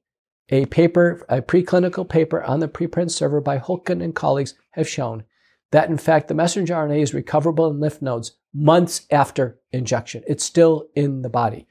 Uh, Alana Ogata from Harvard has shown that the spike protein freely circulates for two weeks or longer, up to 29 days in one of her subjects after COVID 19 vaccination. Dr. Bruce Patterson of IncellDx has made the public statements on, uh, uh, on a scientific interview that in his samples, he is identifying both the S1 and the S2 segment of the spike protein in individuals who have taken the vaccine for as long as he can detect. He conjectures, based on his work in the respiratory illness, that the spike protein lasts in the human body far more than a year. What do we know about the spike protein? It directly causes myocarditis. That's proven and accepted in the literature and by the regulatory agencies. It directly damages blood vessel cells and causes blood clotting. That is accepted in our literature. It directly causes vaccine induced thrombocytopenic purpura. That is accepted. It directly causes a whole range of organ injury syndromes, both fatal and non fatal. And now we have the first tranche of the Pfizer released documents under pressure from a court case led by lead attorney uh, Aaron Siri and co counsel Elizabeth Brehm to the FDA and Pfizer to release their dossier. The FDA reviewed a dossier of approximately 400,000 pages in about three months to approve the COVID 19 vaccines under the emergency use authorization. Pfizer has disclosed shortly after release of the vaccines, they have 1,291 special adverse events of interest. The vaccine causes a range of diseases far beyond our wildest imagination, involving every organ system in the body. I can tell you, as a doctor, the most dangerous proposition any person could ever entertain would be to take an injection of any of these COVID 19 vaccines. So are these are these Pfizer documents sort of proving a, a degree of fraud, do you think? If it is judged that Pfizer and we expect Moderna and Johnson and Johnson and AstraZeneca will be no different. If it is judged that these companies have defrauded the public and they have defrauded the FDA, and if the FDA is complicit in that event, that it's certainly possible that their liability shield will be lifted. And if that occurs, we could see one of the greatest product liability debacles in human history since so many people have been affected. There's been made this public fear of this virus, right? Do you think that fear matches the reality? From the very beginning, and I agree with uh, Professor Mattias Desmet on this from the university again, from the very beginning, every single aspect of the pandemic in terms of threat was overstated, overestimated, and markedly inflated everything. For instance, communicability. This idea, which was a false assertion that the virus was spread asymptomatically, spread like wildfire. And there was enormous fear. People stayed in their houses because they thought if they even got near somebody who had no symptoms, they could get it. It was never supportable. It was simply conjecture. There were papers written based on this conjecture saying 30 to 50% of spread is asymptomatic. It was never proven. In fact, we had to wait for papers later on in 2020 to disprove asymptomatic spread, which they sufficiently did. The average person thinks that COVID 19 is far more fatal than it really is. It was clear, and our CDC told this very early on, that 90% of people who've died of COVID 19 had other conditions that could have contributed to the death. The uh, CDC later on came out and said 75% have four or more conditions in the same person. The Italians recoded their data and they found 97% had other conditions. So, this idea that a perfectly healthy person would get COVID 19 and die of COVID 19 became a fixed false belief in people's minds. And so this fueled even more fear. Uh, probably the greatest example of disproportionate fear is fear of COVID 19 among parents and children. The average age of someone who dies of COVID 19 is well into the 80s. It's not in children who are under age 12. You can't find two more different people. If you, looked at someone in their upper 80s, they're near the end of their lifetime. Someone who's under age 12 is just starting their life. They're completely different. Those who authored the Great Barrington Declaration, which is Jay Bhattacharya from Stanford, Martin Kulldorff from Harvard, and Sunetra Gupta from Oxford, and all this, those who signed on were right. And historians will, will record them as being right because the Great Barrington Declaration said that this illness is not the same amongst all of us and that we should only protect our seniors who are at risk of dying of this illness should we be taking these the death statistics that we're constantly subjected to seriously? The mortality uh, statistics for COVID nineteen at this point in time, in my view, should be viewed as preliminary. I don't want to uh, downplay the seriousness of the illness in individuals who indeed have died of COVID 19. I've had patients in my practice die of COVID 19. I've had people in my close circles die of COVID 19. My point is, each and every death should be adjudicated and the question should be answered Did they die of COVID 19 as the primary cause of death? Or did they die of another illness and COVID 19 happened to be test positive in that individual? Yeah. That adjudication hasn't been done. I've seen and examined hundreds of patients develop COVID 19. I've advised on probably thousands. I think the respiratory illness for largely is a benign upper respiratory illness, indistinguishable from the common cold, without any sequelae. I think the vaccines in some individuals is a fatal decision to take this injection. Every person approaching the vaccine should know that they could lose their life with the next shot. Even if they've taken shot one and shot two and done fine, there are now case reports of fatalities on shot three. Everyone should know they could lose their life with the COVID 19 vaccine. I can't be any more alarmed. Is that a credible thing that you could get myocarditis from, from a virus like COVID 19? The Chinese originally reported an elevation in cardiac troponin, a blood test, in patients sick enough to be in the ICU with COVID 19 respiratory illness. Well, troponin is elevated with other ICU illnesses like pneumococcal pneumonia and gram negative sepsis. It's not unsurprising, but there was a concern. So, heart inflammation was pursued in a series of MRI studies done among athletes and among military personnel. And in a tiny fraction, abnormalities were seen. Typically, less than 3%, a patch of late gadolinium enhancement was seen. But it was not a common finding.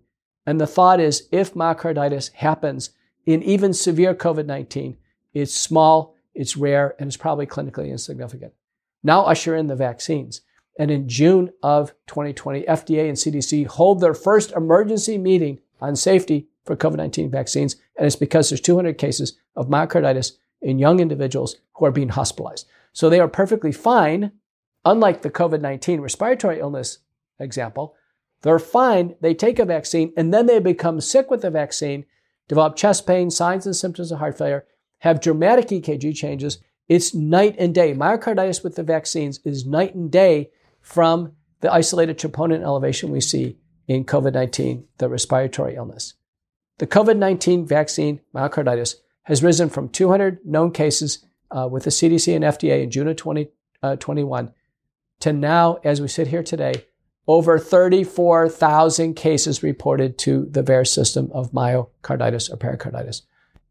And now, sadly, it is widely understood that the myocarditis in some tragic cases is fatal.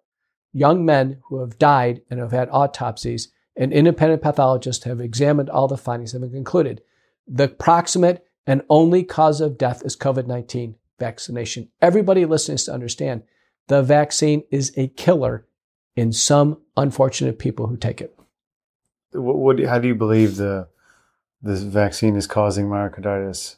The vaccine, because the genetic material are loaded on the lipid nanoparticles, and under an hour after injection, the lipid nanoparticles are, are coursing through the body's bloodstream. Some of the lipid nanoparticles must land in the heart. The heart has some of the highest blood flow of any organ in the human body. The lipid nanoparticles dump off their genetic payload. It's taken up by cells in the heart. The particular cell that's been shown to do this is called the pericyte, a support cell around capillaries and cardiomyocytes. And then the spike protein then is produced within these cells. The spike protein is an abnormal protein. It should not be in the human body, and it certainly should not be in, within the cells of the human body. The body immediately recognizes the spike protein as being foreign and then directs an immune attack against the spike protein. If a sufficient amount of spike protein is in the heart pericytes, there will be an immune attack against our own heart. It's now been recently uh, uh, shown and suggested by Dr. Flavio Cadegiani from uh, Brasilia, Brazil, that in fact superimposed catecholamines, that is epinephrine, norepinephrine, and dopamine, during the uh, exertion of exercise could trigger ca- cardiac death. And we are seeing scores of athletes die on the field. Some people are pointing out that, that it's incorrect to call these vaccines. Would you characterize these COVID 19 shots as vaccines? Traditional vaccines are either a, an antigen, like a protein, like tetanus toxoid or uh, meningococcus or um, hepatitis B. They are uh, an inactivated virus, like the flu shot, or they're a live attenuated virus, like the shingles vaccine. But under no circumstances can we consider messenger RNA or adenoviral DNA that codes for the production of a foreign protein within human cells. In no way can we consider that a vaccine. The reference to messenger RNA or adenoviral DNA being used as, quote, a vaccine is an attempt to normalize gene therapy. It's an attempt to basically mislead the public that they are taking a shot as a vaccine when indeed they are taking periodic injections of genetic therapy on an every six month or more frequent basis. Now here we are, two years through all this stuff. What, what, what um, reforms would you recommend to prevent this from ha- ever happening again? The reforms that we need uh, in the future are as follows uh, we need uh, clear criteria, and then we need a democratic process uh, to declare an emergency state. This is very important. An emergency state must never be declared by a single individual ever again. An emergency state must be clearly defined and agreed upon by the population of which would actually incur the uh, emergency measures by a fair democratic process. The second major reform that we need is we need full transparency from the very beginning of a pandemic. This is very important. We need full transparency from case definitions to uh, incident cases, hospitalization, and death. We need, beyond a shadow of a doubt, a nationwide hospital census. We still don't have that. We do not know how many hospital beds we have and how many beds are filled with people who truly have COVID 19 in the United States. We're two years into this, and it's a giant mistake. I, was my first papers I published is we cannot handle this crisis with test positivity and with death as the only two uniformly reported measures. We should never, ever mandate an experimental, investigational, biologic product ever again. In the clinical investigation stage of any product, There must be full and fair informed consent and complete free choice.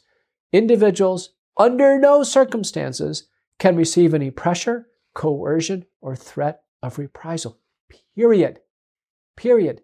If a drug is fully FDA approved, that individual still cannot receive any pressure, coercion, or threat of reprisal. There must be freedom of choice, full informed consent, and then each individual can manage the consequences of their decision. That is the only way we can handle this and the next pandemics to come if they occur uh, over the course of the next several years or decades. And so, how, how did you get here, Dr. McCullough? I got here because I fulfilled my duty. I fulfilled my Hippocratic oath. I testified in the U.S. Senate in 2020. I treated each and every high risk patient to the best of my ability to prevent two bad outcomes hospitalization and death. And I told America on the floor of the U.S. Senate, I'm not asking for permission to do this. Doctors don't ask for permission to fulfill their oath as professionals and human beings.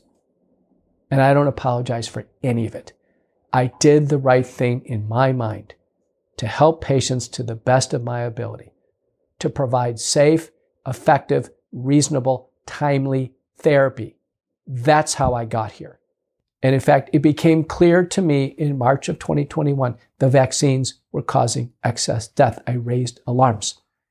About the same time, the French and others raised alarms. And now, from that point forward, it has become abundantly clear the vaccines are causing far more harm than good. My life before COVID 19 was a wonderful blend of seeing patients, teaching students and residents, uh, a comfortable academic practice, traveling the world.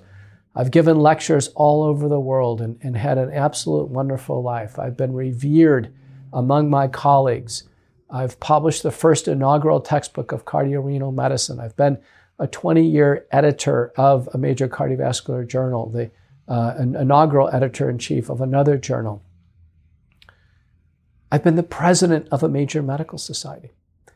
I'm the most published person in my field in the world in history. Since the COVID 19 crisis has hit, and as I innovated and learned how to treat patients, and published and promulgated and led and saved lives.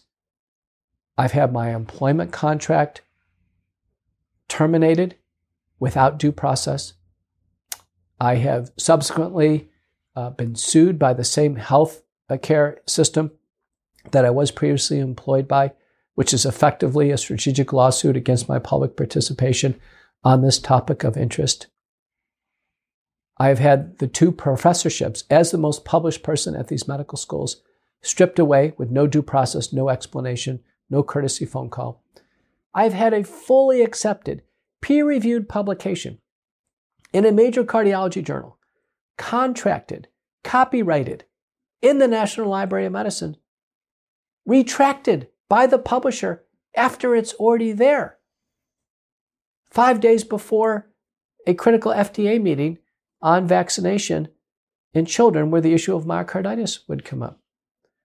I wouldn't do it any differently. And I guess, do you have any closing words and helping people on this journey? We have to be patient with people because a central motivating driver, in fact, a central seed of this entire problem is fear. And overcoming fear is hard. And it's hard for each and every person, particularly those who are physically or mentally vulnerable. It's hard. And that's the reason why we must have compassion to bring people out of this. This cloud of fear cannot last forever. It can't and it won't. Each and every person will come out of their fear. And when they come out of their fear, there's going to be a reckoning. There's going to be a clarity that develops in their mind. And they'll realize that some of the thoughts that they have were distorted. Some of the thoughts that they have were not cohesive with the reality that was going on at the time. And each and every religion, each and every spirituality has a vein in it, and a very important vein is a vein of forgiveness, a vein of uh, salvation, a vein of restoration of one's constitution. One's going to have to come to that at some point in time. Some people listening to this, they've done bad things to other people. They've denied treatment. They've denied compassion. They have pressured. They have coerced. They have threatened. Or they've actually forced something that's actually dangerous onto someone else's body. And each and every person listening to that who falls into that category is going to have to come to some form of confession, some salvation, and then ultimately resolution and moving on.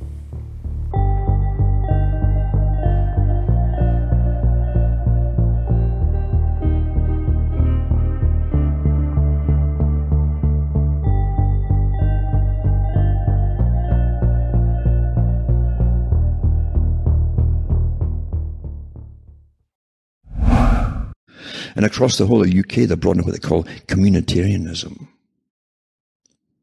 Massive grants laid out for free sheets and newspapers and free websites and that, and be part of the community. And then bring all these different organizations together. Start off with existing groups or churches and so on, blah, blah, blah. I know the whole format because I've, I've read all their, and their think tank plans and how it works. Then they start telling you, be greener, uh, stop eating meat, blah, blah, blah, blah, blah, blah, blah. Then they put out these kind of local volunteers, start as these commissars to check on you and so on. So far gone, it really is.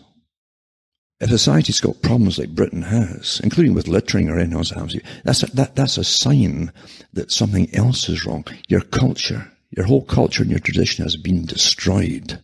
And that's why you're seeing the signs all around you and the mess that's in the streets and all the rest of it. That's deliberate. And telling the folk, oh, we've got more commissars coming out to start fining you and charging you if you don't comply with this, that, and the other, blah, blah, blah, isn't going to fix it. But I'm digressing off the topic here. The future was always planned this way. Now getting back to glyphosate and so on. So the, the, all the reports right now always tell you you got to start thinking about what you're eating.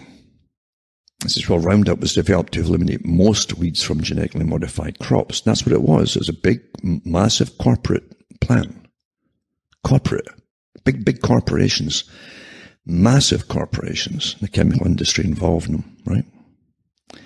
And genetic engineering and all the rest of it to change everything and to bring down the population. I read this stuff years ago before they even me to tell this stuff about population reduction, all the things they could do. Bertrand Russell had it in his own books.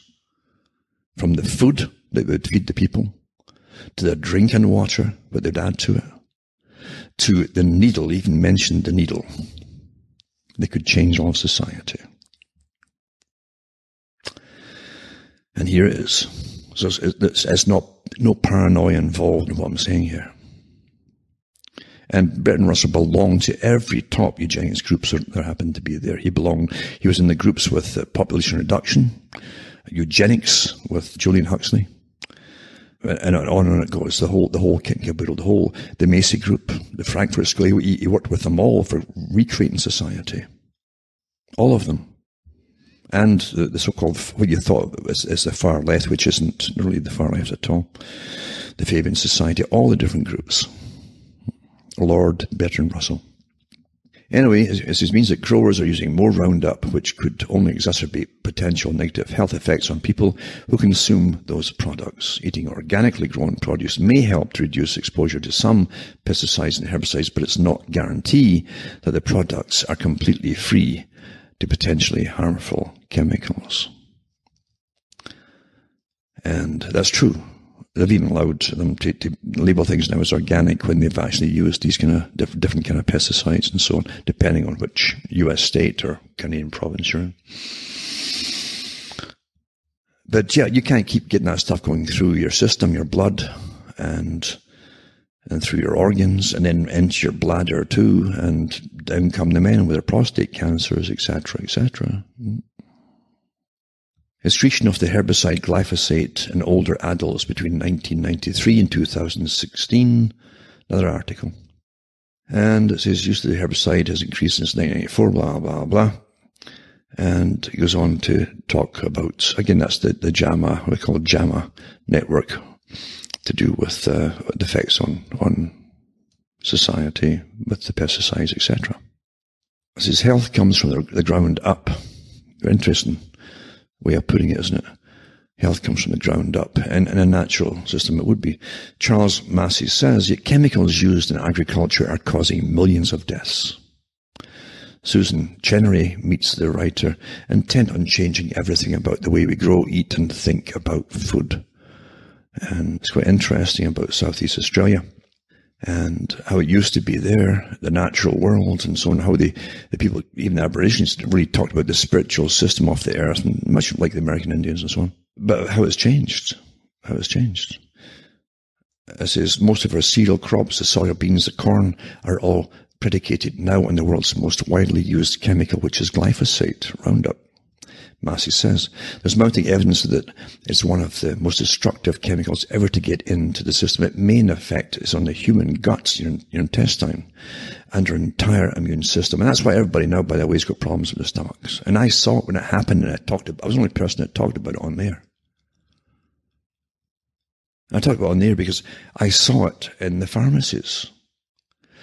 When the pharmacies suddenly had whole Eh, eh, see, initially, and I noticed years ago when everybody started to get allergic to everything.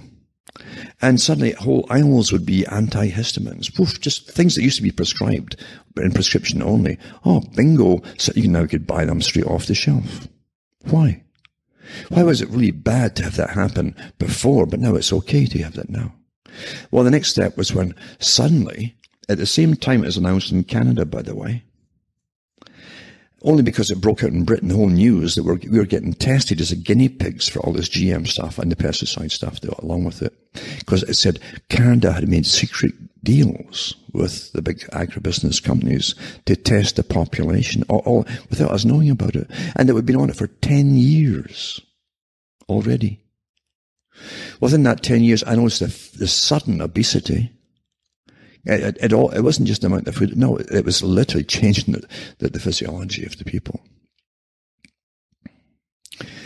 And also, I, I, I, noticed too that another big shelf suddenly appeared. It was to with stomach problems. And things which, uh, uh, drugs that used to be prescription only for proton pump inhibitors, as you call them, that they really reduced the, the, the production of acid in, in the gut, etc., in the stomach and the gut, were being, oh, you just buy over the counter. Why would that be? At the same time, you're, you're, you're all being tested as guinea pigs was because they already knew what it did to you. The, the, and, and because Canada already had central databases in Ottawa. I read the articles many years ago when they put the darn things in. They collected all the data of every Canadian, including all their medical history, in real time. All the doctors' offices were putting the stuff in, clinics, hospitals, boom, daily. And they, they had their pulse on, they knew damn well what was happening to the people's health. So what did they do? Oh, well, we'll, just encourage them to buy this and that'll keep them quiet. If it reduces symptoms, it'll be less of a, of a blowback, you see. You gotta, you gotta use your own brain, your own eyes. Oh, it's bad to have all that stuff for years and years and years, or 50 years. Oh, oh bad to have that with the doctors, but oh, suddenly can buy it over the, yeah, just, just go and buy it, help yourself. Start thinking, folks. So they have a, a, a, complete contempt for the general public. They won't use their own brains. And that's very, very important. It's awfully important, folks. Just like Maxwell, the, the big mogul in Britain who ripped off the public for millions of pounds, then fled the country who in, in the movie, which is true, uh, the book was the same. People who were invited to dinner on his big, big, uh, one of his big corporate buildings, and he would have have it on the roof, said by a butler and all that, and lots of wine and drinking, and then they go and pee over the edge on the people passing below, and people says, "Oh, we can't do that. The, the, the, the people will notice and we'll get charged." No, no. And, and Maxwell says, "No, the people they see, they see nothing. They notice nothing. That's the attitude. That is the attitude of the elite folks." And the psychopaths. That's their attitude. Complete contempt. Albert Pike said the same thing. That the people who will not use their own intelligence, meaning their brain, their mind, their intelligence. If you won't use your, your own mind, then, then you are, by choice and consent, because you must consent to be used. You are a stake on the table and a beast of burden by choice and consent. There you go. That's what you are. And that's what they say. And that's standard amongst all the elite. And the Huxleys and all the rest of them too. The Julian Huxleys. And with incredibly good psychology techniques, psychological techniques and, and uh, neurosciences and so on, and massive indoctrination, you're being trained, being trained and trained just to accept it all. The engineering of consent. That's what it's called. Engineer consent. Bernays and many others, but after him said it too. Anyway, it says uh, the evidence is that affects the gut and the immune system, though it's not the sole factor, and it's a complex thing, but it's the gut that drives our whole immune system. It's our second brain. It goes on and on and on about uh, scientists who believe we're entered a new geological epoch, the life-threatening Anthropocene, where human impact has permanently altered the Earth's geology and sustaining systems, causing ecological destruction, etc., etc., etc. So you've got eugenics completely interwoven with it. All this stuff, remember, they try to find ways to terrify the public to give up all their rights. And that's what they hit upon a long time ago. Oh, we're destroying the planet. We're, we're, we're, we're dangerous, blah, blah, blah, blah. Give up your rights. Feel bad about yourself. Give up your rights. And that's what you've got. And then, as Queensland dairies close, where will fresh milk come from in the future? Mm-hmm. As he's faced with an aging workforce, one dollar milk, a poultry farm gets farm get price and pressure from the south. Queensland dairy farmers are strong to keep their businesses then they go on and on and on about it too. You're going to understand they're going to do away with everything that's good protein and, and milk and eat meat too. Is, is the UN has already pushed for, for, for eliminating that from your diet completely under the guise of saving, you know, um, the earth again and, uh, and they cause flatulence and blah, blah, blah, blah, blah, you know, all that stuff. Every excuse under the book that the, the Club of Rome came up with in their think tank to find ways to get you to give up all your rights and invented it all. Doesn't matter because they've trained enough people to believe all. As they spray the skies like crazy. I'm also going to put up tonight too some articles to do with the big corporations that are, are uh, obviously funding the geoengineering and what's happening also one to do with the, with the smoke smells that they've talked about this. Oh, it's probably African dust that's coming in with the, the hurricanes across Europe and so on, and, and, the sky's red and yada yada yada, and and then the, the, planes, stacks of planes were being grounded because they're smelling the smoke. It was a kind of sulfuric smell. This is the stuff they're putting in the spray. They've added to the spray now. That's what it is. I put that link up as well. So here's one company, for instance. There are many of them they're into things like weather modification, advanced materials for atmospheric and environmental technologies. Interesting. Now, this company, too, is right into uh, pharmaceuticals, electronics, aerospace, defense, automotive, uh, optics, green green technology. That's all this stuff, you know. They're nanoscale stuff, etc., etc. And um, and they use mines, got mines in different countries. They use obviously to get all the stuff out that they're well using on you. They've done analysis in the atmosphere after they can do crystals and so on, X-ray diffraction, etc., etc., etc. Big time. This is not novice stuff. they they've been at it for a long time, obviously. So they manufacture numerous products for customers in the weather modification and environment uh, science industries, including nucleating agents, tracers. Remember, they were spraying stuff in the skies before in Britain, elsewhere, and and uh, there were can- cancerous uh, tracers and so on. Anyway, and other advanced materials. Applications include cloud seeding, storm prevention, uh, meteorological support services, and environmental monitoring. They can also bring in storms and create them. As we well know, uh, American Elements maintains industrial scale production for all its cloud seeding and weather modification materials. Additionally, we provide customer guidance on topics such as the selection of appropriate materials for aerial and ground-based cloud seeding, trace gas detection, blah, blah, uh, chemical formation and material safety data. Uh, selected products applied to the weather modification industry are ammonium iodide, uh, bismuth iodide, calcium chloride, and potassium chloride, so silver chloride, and silver iodide solution, and silver potassium iodide, and so on. This, you actually have links to, for, uh, add it to from website to the primary source of the posts and previous posts. Interesting too to say, please join us and our customers and co-sponsors Chevron and Rio Tinto at the 30th annual meeting at SETAC, S-E-T-A-C, November 15th, 2017 in Minneapolis. And so there's one big meeting that they're going into. Now, Rio Tinto, as well, I've mentioned before too, they're, I think, a big, Roth, a big Rothschild uh, agency. I think the, the, Queen had shares in it too. And also have Chevron and so on. And, and, this is for the world, the stuff that they're spraying. Hmm? Big business, a massive business. And uh, this is what they're telling you, this kind of stuff. So it's the, I tell you, it's, it really is something to think about it, isn't it? This is what they can publish and tell you about. Quite some indeed. But that's how it's done, isn't it? But anyway, this, this American Elements Corporation is the largest metals and chemical supplier in the world. Interesting. The corporation is a weather and climate modification material supplier to major military and defense industry entities. There you go. And then they do it all and they blame you for causing strange weather. Because they must make you believe it's all your fault. So give up all your rights and let yourself be managed and stop in a post-industrial uh, world for you, in a way, and, and going into a post-consumer world for that's Agenda 21, then you just can't live like you've lived before, and you've got to go into what really is a form of poverty, but they like to call it austerity. At the United Nations, it's good for you, apparently. And you'll die off quicker, and you'll have less protein to eat, and so on and so on. So you get, yeah, you, you, you're going to have a lot of problems, and and away you go. It's all planned, eh? All planned.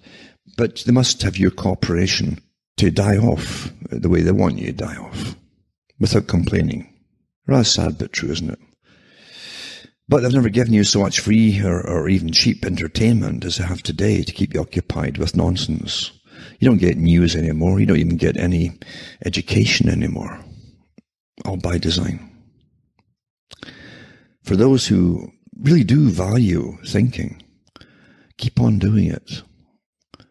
And don't give up because it's so easy just to give up and join the herd. Basically, that's what they want you to do. Give up, join the herd. They're all chewing the grass there. You just don't give up because there's a freedom in knowing. Even if you're, you feel helpless and extent to what exactly to do about all, there is a freedom in knowing what's going on. You are a creature with incredible ability of sentience. Don't be ashamed of it. Uh, don't let the, the enemy turn it against you by making you depressed. Don't let that happen. And you can, you can get through to the occasional person. Not many, doesn't take many, but occasional person in your lifetime. You can, you can influence to them to such an extent that down the road, who knows? Who knows what can happen? That's how it's always been. The occasional one here and there can pass on incredible knowledge that affects people down the road. That's how it works. That's how it really works. And that's what they really are afraid of. That's why they're monitoring everybody in such incredible real time now to see what you're thinking or talking about or chatting about and so on. And Russell again talked about that too. Eventually we'll catch them all, he says. We'll catch them all with scientific techniques all that time ago before they gave you the internet. From myself, Alan Watt, from Ontario, Canada, it's good night. May your God or your gods go with you.